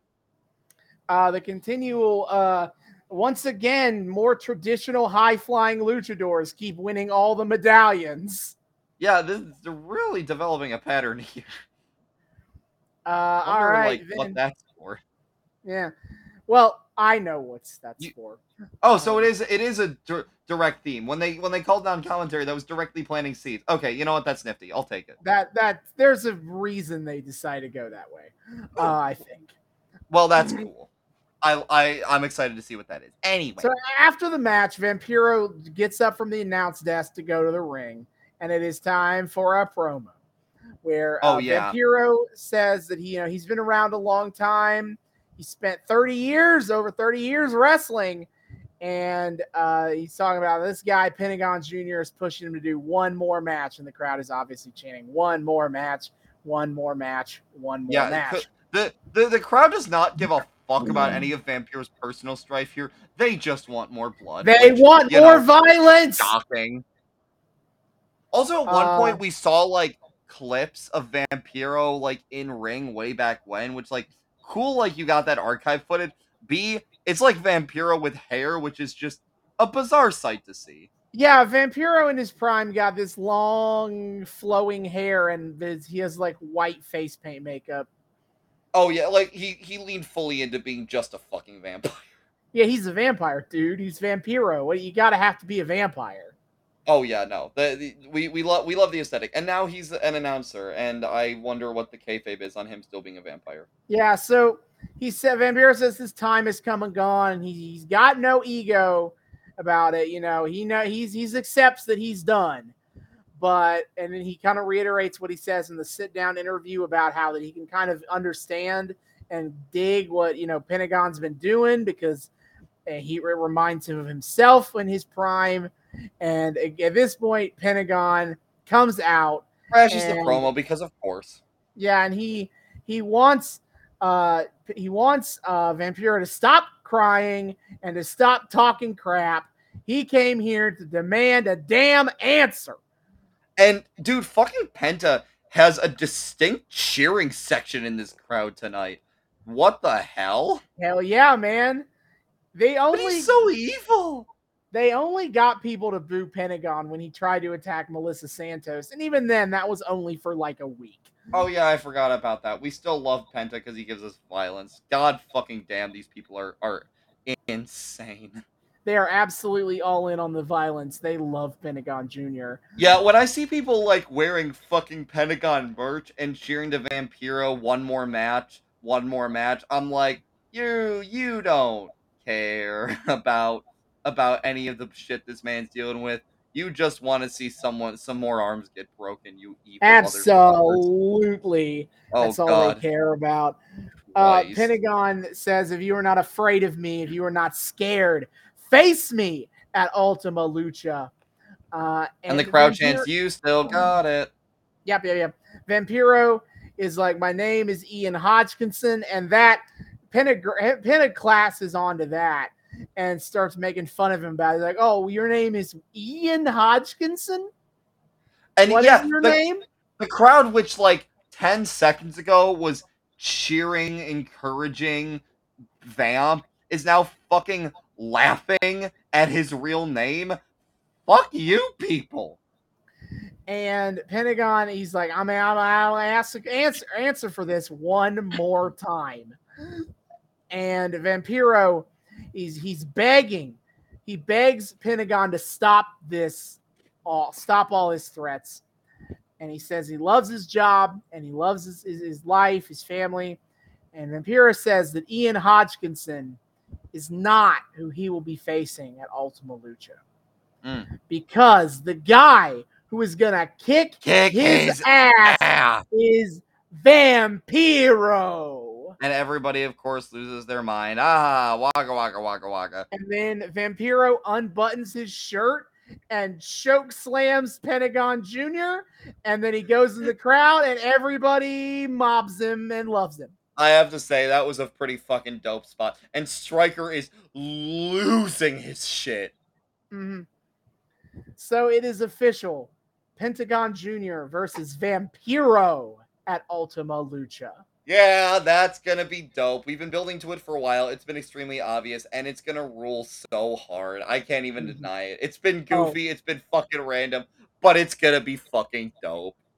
Mm-hmm. Uh, backstage, Sexy Star is getting ready, and she has her purse in front of her, and she just goes through her bag and pulls out the Superfly mask, and then the, I guess she just still has, Has it it. there, For some reason. and then she like flashes back to this to the match where she took the mask, and then she just walks off with her all of her shit just laying there. She doesn't put her purse away or nothing. She just leaves it on the She bench. just leaves leaves it out, the mask on top, because imagery or something. But why? I feel like if Superfly's on that, that would just fucking piss him off more. And maybe Yeah. encourage him to rob you. Maybe, maybe it doesn't really bleed anywhere, so I guess it was all fine. It was all for it was all for setting the mood. But next up, match number two of the E, of episode thirty six: King Cuerno versus Kill Shot. Uh, yeah, they're starting to announce this match, and Striker is still extremely hype about Vampiro versus Pentagon getting set for Ultima Lucha, and Vampiro goes, "I'm gonna kill somebody. I don't even need to wait for Ultima Lucha," and Striker just kind of like scoots the time, scoots a little bit away from Vampiro. He's like, "All right, but like, it's not me, brother. Okay, Yeah, it's not me though, right? Uh, no, not me." So we we hi- we hint they hinted this match a while back that King Cuerno and Killshot would collide, and now here we are. Yes, Uh, yes. At the beginning of the match, uh, Striker tries to go, tries to encourage Vampiro into talking about the a- the ancient history of these medallions, and um, you can Vamp, even- you're well versed in this ancient Aztec history. yeah, um, even though it's a bunch of fake history, you can tell Vampiro does not know shit about it. Vampiro does not know how to say yes and, so he's just like, ah, yes, the the the ancient Aztec medallions. You know, they're Aztec and they're know- ancient, and, You know, and they're the his- medallions. it's it's history and tradition, and like that's all he says about it. that's a that's about. He doesn't. He doesn't even say the seven tribes that He's the medallions represent. so hard. He's a Striker just puts him on the spot and he fucking crashes and burns. It's Mm. so good. Holy fuck.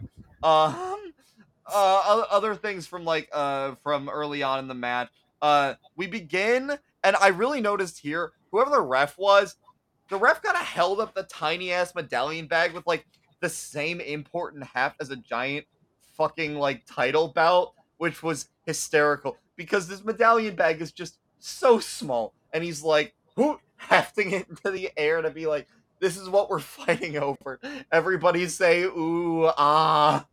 Mhm. Uh, Vamp and Striker. Oh, this is this this is the lefty ref because Vamp and Striker are still fucking confused about the lefty thing, even though they started it. This bit got so convoluted so quickly that they have already confused themselves as to what the fuck is going on with it. They already don't remember that they're the ones who started calling him Lefty. They're like, why the fuck is he called lefty again? I don't know. Anyway, then moving on. We don't need to think about so. that anymore. This is this Oh Cuerno and God. Kill Shot was an interesting match. It felt very much like it feels very cliched to say this about two guys with hunting motif Mhm. as a, but it felt like two guys taking shots at each other as as like hard strikes. Oh yeah, and it felt like they took time in between to like really size each other up and find the weakness of their prey. Yeah, you know, they're they're, we're, they're not much different. You and I. You you have a marksman gimmick. I have a marksman gimmick. There can only be one. Uh, Yeah. Also, shout out to the time that uh, fucking Killshot does this weirdly lethargic power walk. like so so at one point Cuerno was on the outside of the ring and he's just kind of standing there and Killshot does this like weirdly lethargic power walk from the far end of the ring to the end of the ring that that uh that that, that Cuerno's on to like do a suicida onto him. Yeah, it's But like it's- a suicida into like a head scissors, But but like he doesn't run he up. He's kind of like he takes it at half speed to make sure he does it very safely. Yeah, what the fuck? I didn't. Uh, I guess early swerve was still like, yeah, I don't know about this whole flippy shit thing, guys. I don't know how I'm feeling about this move. Actually, we're gonna do this at half speed. Are we? Uh, yeah, you can just you can just stand there and make it go to right, Cuerno. Mm. So it is- a really good back and forth match. Uh, it ends when Cuerno gets a kill shot in a dragon sleeper to tap out, and King Cuerno possesses medallion a number five. Oh shit, buddy. Uh, really, the first of the we're gonna keep talking about this. He's kind of the first of these uh, characters to not really be like a flippy luchador The to get one of these all. medallions. He really No. only has the arrow from the depths of hell, which is He just kind of like likes to murder flippy boys instead. Mhm. Yeah. Uh, then we move on to match number three of the show Superfly versus Sexy Star. Uh, the commentary tries to sell this as this might be their biggest match they've had against each other. And I'm like, the mask match, though?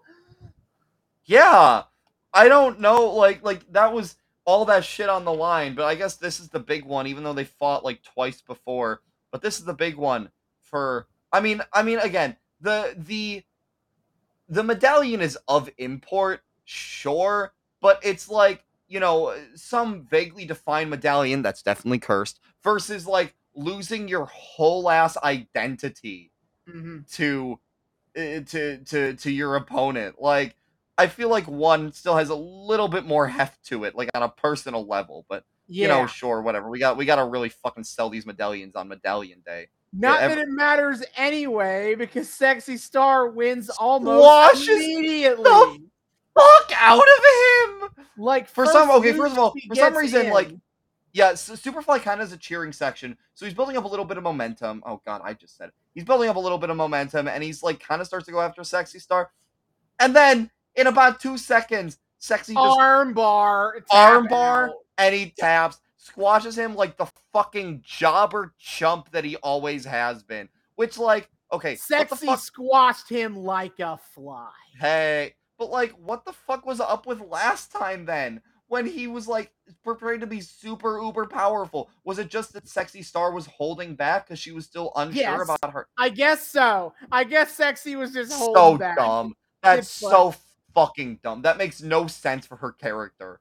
But Get sure. I guess she was holding Star. back, and now her power. She she let her power level go over nine thousand. She released restraint level one. She's been trained. and- She's she took off her weighted training armor and then thus won easily. and yeah, and so, but either way, doesn't matter because ultimately Superfly got crushed like a bug, and I'm very happy. Really swatted down. Super- Ayo, Uh, this prompts Marty the Moth to come out because you see, uh, Marty comes in as like sexy. Can hey, I heard you like squashing bugs. Eh, Marty comes in as like sexy. Can I call? Can I you call you sexy? Fuck off! I fucking hate this guy. You creepy fuck. I hate him so much. Oh my So- god. Marty is insisting on inspecting the medallion that Sexy Star has just won. Hmm Uh, and he, Sexy Star agrees because it's like, whatever, sure, dude. Look at the fuck, look at my medallion I have. Yeah, scoreboard. And he's like, ah, it's just what I suspected. It is the Moth Tribe medallion. How the fuck did he know which one was gonna be the moth medallion? Don't think about it. Maybe he just like memorized like the colored bag that it went in. Maybe he, I could see him stalking Dario's office just to see where where the moth medallion went. Actually, yeah, that makes sense. Okay, never mind. I have no more questions. He definitely like fucking stooped into Dario's office. I was like, which one is the moth one? This one. And then he saw like sexy holding that bag, and he's like, fuck, fuck, fuck, I gotta get out there. I gotta go. Oh, gaga. Uh, so yeah, so he, he wants to challenge her for it right now. And he, he he tops it off with, "Are you afraid of the big bad moth?" And on commentary, Vamp just goes, "Said no one ever." Ha! Like, damn man, don't you don't gotta be like that. Like, hey, he said he's ready to kill someone right now. Uh, because he just fucking killed Marty right there. Holy shit. All right.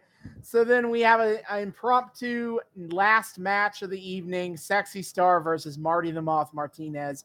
As the Uh, match it- starts, commentary wonders aloud what kind of name Marty has on Facebook, which I just thought was funny. Very 2015 kind of commentary. Hey, they were like promoting their fucking like Twitter earlier or whatever. They were, they were, they were all in on like, yeah, guys, it's great to interact with all of our fans on Twitter. I think the first time I heard them promote that shit, they're really starting to become like social media where so like, hey, Yeah, let's just it- mention it's Facebook. def- it definitely feels like we're at this point where like people on the internet are have like discovered Lucha Underground. Lucha Underground. So like, oh shit, we gotta lean in. Any publicity is good publicity. Yeah, uh, this match goes a little bit longer than the Superfly match, but not lo- that much longer. Yeah, uh, no. Sexy taps out Marty with another armbar to keep. He acts like a fucking obnoxious cartoon the whole match. And Yeah! Oh my god, his goddamn facial expressions. He's a great Yeah, physical I performer. I'll it. give him that, but he's fucking obnoxious. I love it. Oh my god. Oh, we were we were talking before the show about uh, people who have been in AEW who are on Lucha Underground. I forgot that Marty did a couple of dark matches. Wait, Oh. really? Indeed. So Does he still go by Marty the Moth? he goes by Marty uh, Sayas or something. I can probably find this pretty easily. Uh. Marty the Moth uh, Martinez. Uh, d- d- d- d- uh, Marty uh, Casillas is what he goes by now. Oh, that's nifty. Yeah. Anyway, so Sexy Star has conti- keeps her medallion, and now six medallions have been given out. Fenix, even though uh, we don't really know what's going on with him these days. Yeah. Air- Jack Evans, Aerostar, Bengala, King Cuerno, and Sexy Star. Yeah, man. That we got we got a whole bunch of faces, a couple like one kind of like jackass and one super villain hunter dude, and most of them do flippy shit. There's a connecting thread somehow, and all these medallions are definitely cursed. No, I will not stop calling that out. I I will keep saying it until I'm inevitably proven fucking correct. All right, so then Striker takes the time to run down the Ultima Lucha card, which is when I wrote it down. So, so far for Ultima Lucha, we have Alberto El Patron versus Johnny Mundo, Texano versus Blue Demon Jr., uh, Fun in Dysfunctional versus the Disciples of Death for the for the Trios Tag Team Championships. I forget, did they actually call them that for the No, card? this has always been our name for them only. fuck off. Drago versus Hernandez, Vampiro versus Pentagon Jr., and fi- and in the main event, Prince Puma versus Mil Muertes for the Lucha Underground Championship. Yeah, that's definitely gonna go real well for Puma. I'm sure he'll be fine. And Uh, speaking of which, We end the episode because Dario Cueto is here to mediate a face to face confrontation between Puma and Muertes because simply he cannot wait three more weeks to see them come face to face. He's got to he's a fucking wrestling fanboy first and foremost. He he just He is he, an he- impatient man. absolutely what a fucking mark, dude. Yeah. So he it is so outcome both men alleged neither Konnan does not come down with Puma, Katrina does not come down with Mil. Apparently Dario wanted a true 1v1. Did not want the extras to show up. They And get they immediately immediately get The writing extras writing e- up. well okay so first i want to point out they like immediately get right in each other's faces and with like a tiny bit of space between them and dario just kind of like slices a hand down between the two and he's like I can cut the tension with a machete. Yeah. and he and, and he God, he's such a goof, and I I love him, dude. He's so Mhm. he's so evil, but he's also like such a fucking goofball, and I love it. And then all the extras show up, and he's like immediately like losing control of the situation. Like Katrina stands at the top of the temple steps. He's like, Katrina, Katrina, I said no one else. Katrina, what the fuck are you doing? here, get outta Katrina, Get out of here! Get outta and here! And while and while he is trying to get Katrina to leave, the disciples of death are wheeling in a casket from the other entrance of the arena. And the disciples arrive, and all four of them, the disciples plus Mil, stomp out Puma. And then here I really comes have no idea what Dario was expecting here, dude. Yeah, and then here comes Konnan. He is arriving and he is a whooping ass. He's Oh, got the cane and he is whack. He is taking out all the disciples with that cane. He he is wrecking house and everybody's happy to see him including for some reason fucking vampiro who basically who I, I definitely like got the I'm definitely paraphrasing this like it definitely combined a few different things he said all into one but eventually he essentially what he says is the OG is here to protect the heritage of lucha libre. What took you so long to get here? But he doesn't seem to say that in a chiding way he seemed to say that in a way that was very much happy and relieved that Konnan was here, which is the number three time where I started laughing hysterically because Vampiro has had a nonstop hate boner for Konnan all fucking season. And right now, all of a sudden, he's like weeping tears of joy that Konnan is here to save the day. Holy shit. Talk about a motherfucking character arc. Let me tell you. And as I put it, perfect time to do it because this is the last stand for Konnan. As Mm. Mil Muertes, of course, grabs the cane and instead knocks Konnan out with it, and then knocks Puma the down end, with it. but the moment has been prepared for. Prepared for it. Yep. Yep. The mo- Katrina hits Konnan with the rock and knocks him down, and then uh, dude, dude. Okay, I saw then- Konnan like sitting on the edge of the ring with that, and I can only imagine in his head he's like, "Lick me, come on, please, please, God, lick me. I've, I've, I've wanted this all, all season. Come on, please, please, just one little lick, please." And then No just, licking, No, he just gets rolled the fuck into the coffin. Ah!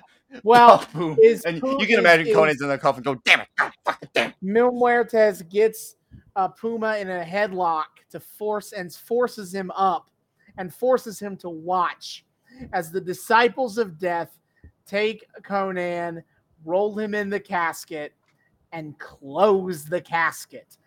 Which, as we have talked about before on this show, being put into a casket is a metaphor for death. Yeah, you're done. Konnan is dead. And in fact, this will be the last time we see Konnan on Lucha Underground. He That's is so definitely dead That's in so the show's canon. That's so fucked. Oh my god. After murdering his mentor in front of his eyes, Mil Muertes hits the flatliner, and the death and the disciples of death take the casket and roll it away as the show ends. Damn, that's pretty spooky. You'd think this Mil Muertes guy would like had something to, had a had a thing about death or some shit. Ooh. Yeah, so um Rip Konnan, uh we'll miss you in your aborted arc where you were a dick. Yeah, I still want to know what the fuck was was going on with that. Yeah, now we'll never know really, as Konnan has been written off forever. Rip in peace. Rip in peace to the cane boy. Yeah, gonna miss that cane. Gonna miss Prince that fucking Puma- cane. this Prince Puma will now have to his go it own. alone for the first time in his career. Okay, we're memeing it up. That's actually pretty harrowing for like how they've like built this fucking codependent relationship between Konnan and Mm-hmm. Puma, and now it's just done. And now Puma is on his own for like his greatest battle of all time. It, Mhm. That's harrowing as fuck, and I have to say, pretty cool.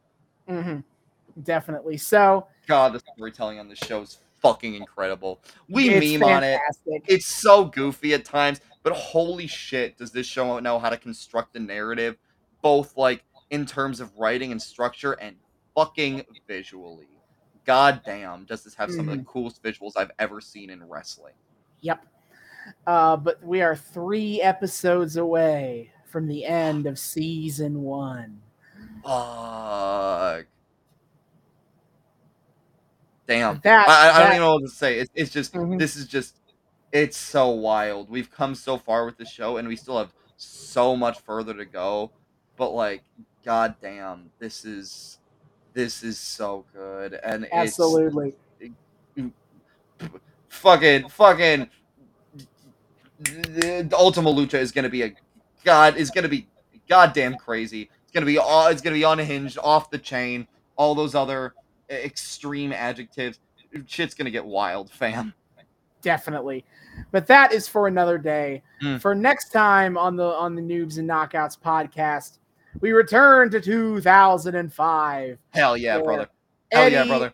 Eddie and Rey at the Great American Bash or whatever pay per view was up next. They all have, Yes. have a ma- had a match to determine if if Eddie wins, he will he will reveal the secret to the world. But if Rey wins, Eddie will swear to not tell the secret. A promise the- he's totally gonna keep either way.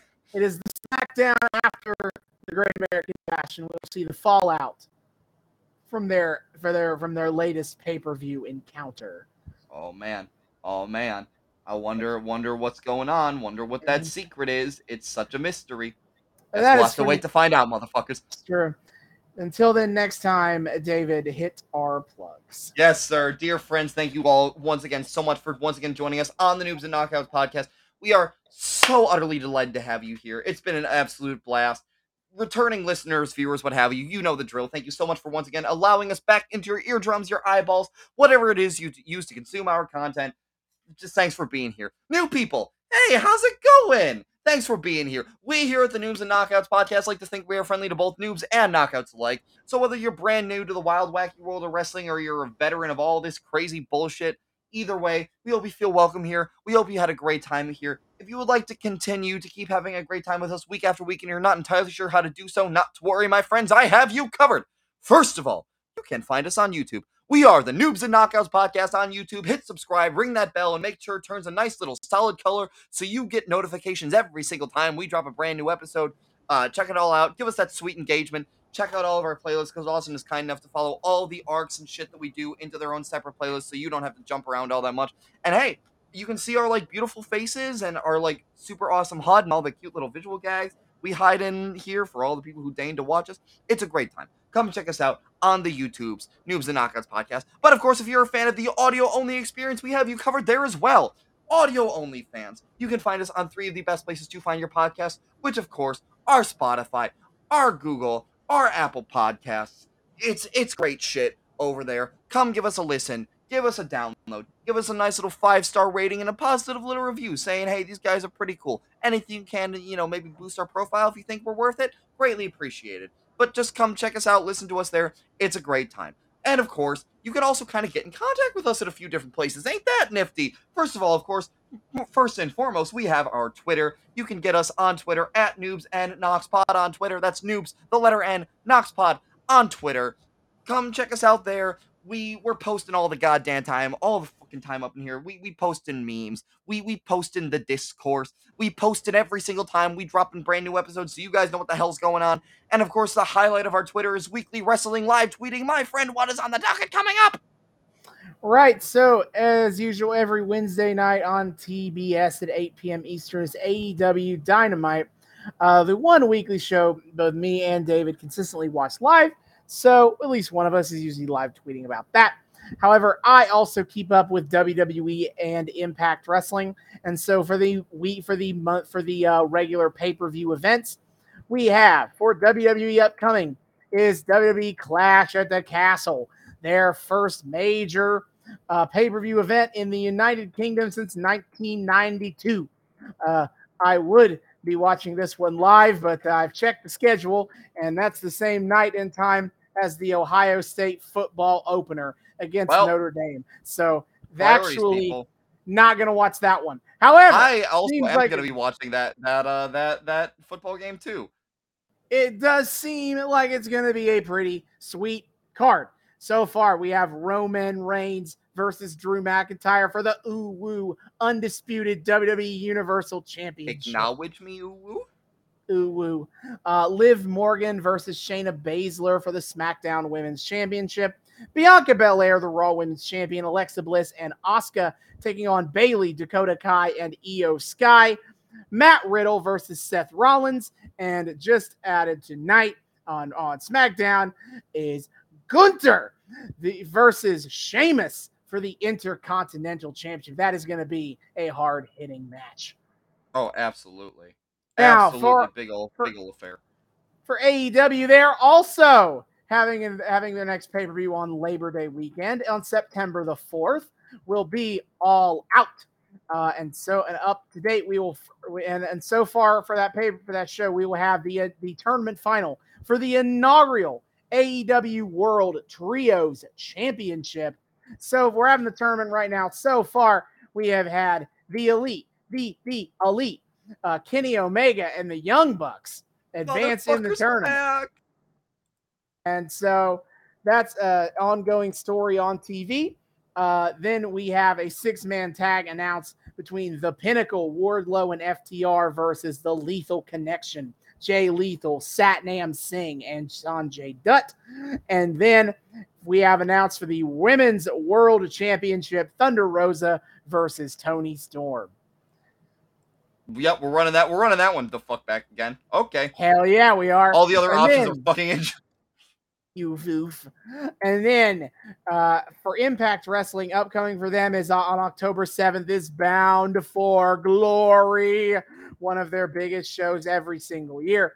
And we have the main, main the Impact World Championship match now. It's Josh Alexander, one of the best technical wrestlers in the world today, taking on Eddie Edwards, the leader of Honor No More, where because uh, before in the in between time from AEW buying Ring of Honor and Ring of Honor being uh, non existent and everyone being fired, uh, a bunch of the Ring of Honor wrestlers began joined together as a faction to take over Impact Wrestling.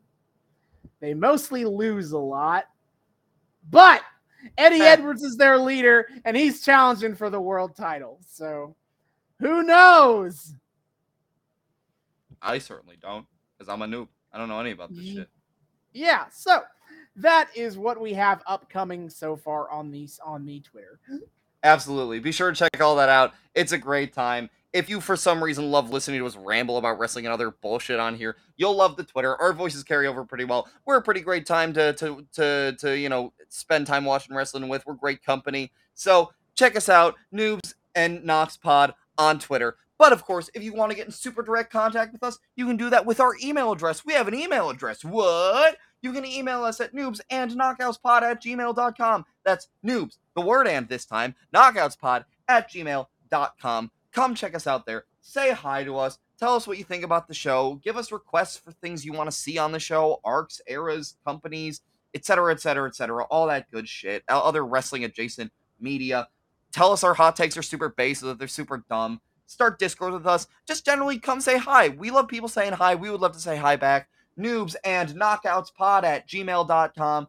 And of course, finally, there is also our Patreon. We are also the Noobs and Knockouts podcast on Patreon. $1 a month gives you early access to episodes and a shout out at the end of each episode. Shout out to uh, the sugar daddy, Kyle Smith, for being a $1 friend of the show. Thanks for supporting us, buddy. Enjoy your perks. If you want to enjoy your perks along with Kyle, uh, give us that give us that nice little $1 follow follow Reno on the Patreon. Noobs and Knockouts podcast on Patreon. Link in the Twitter. Uh, see y'all next time. Hasta luego.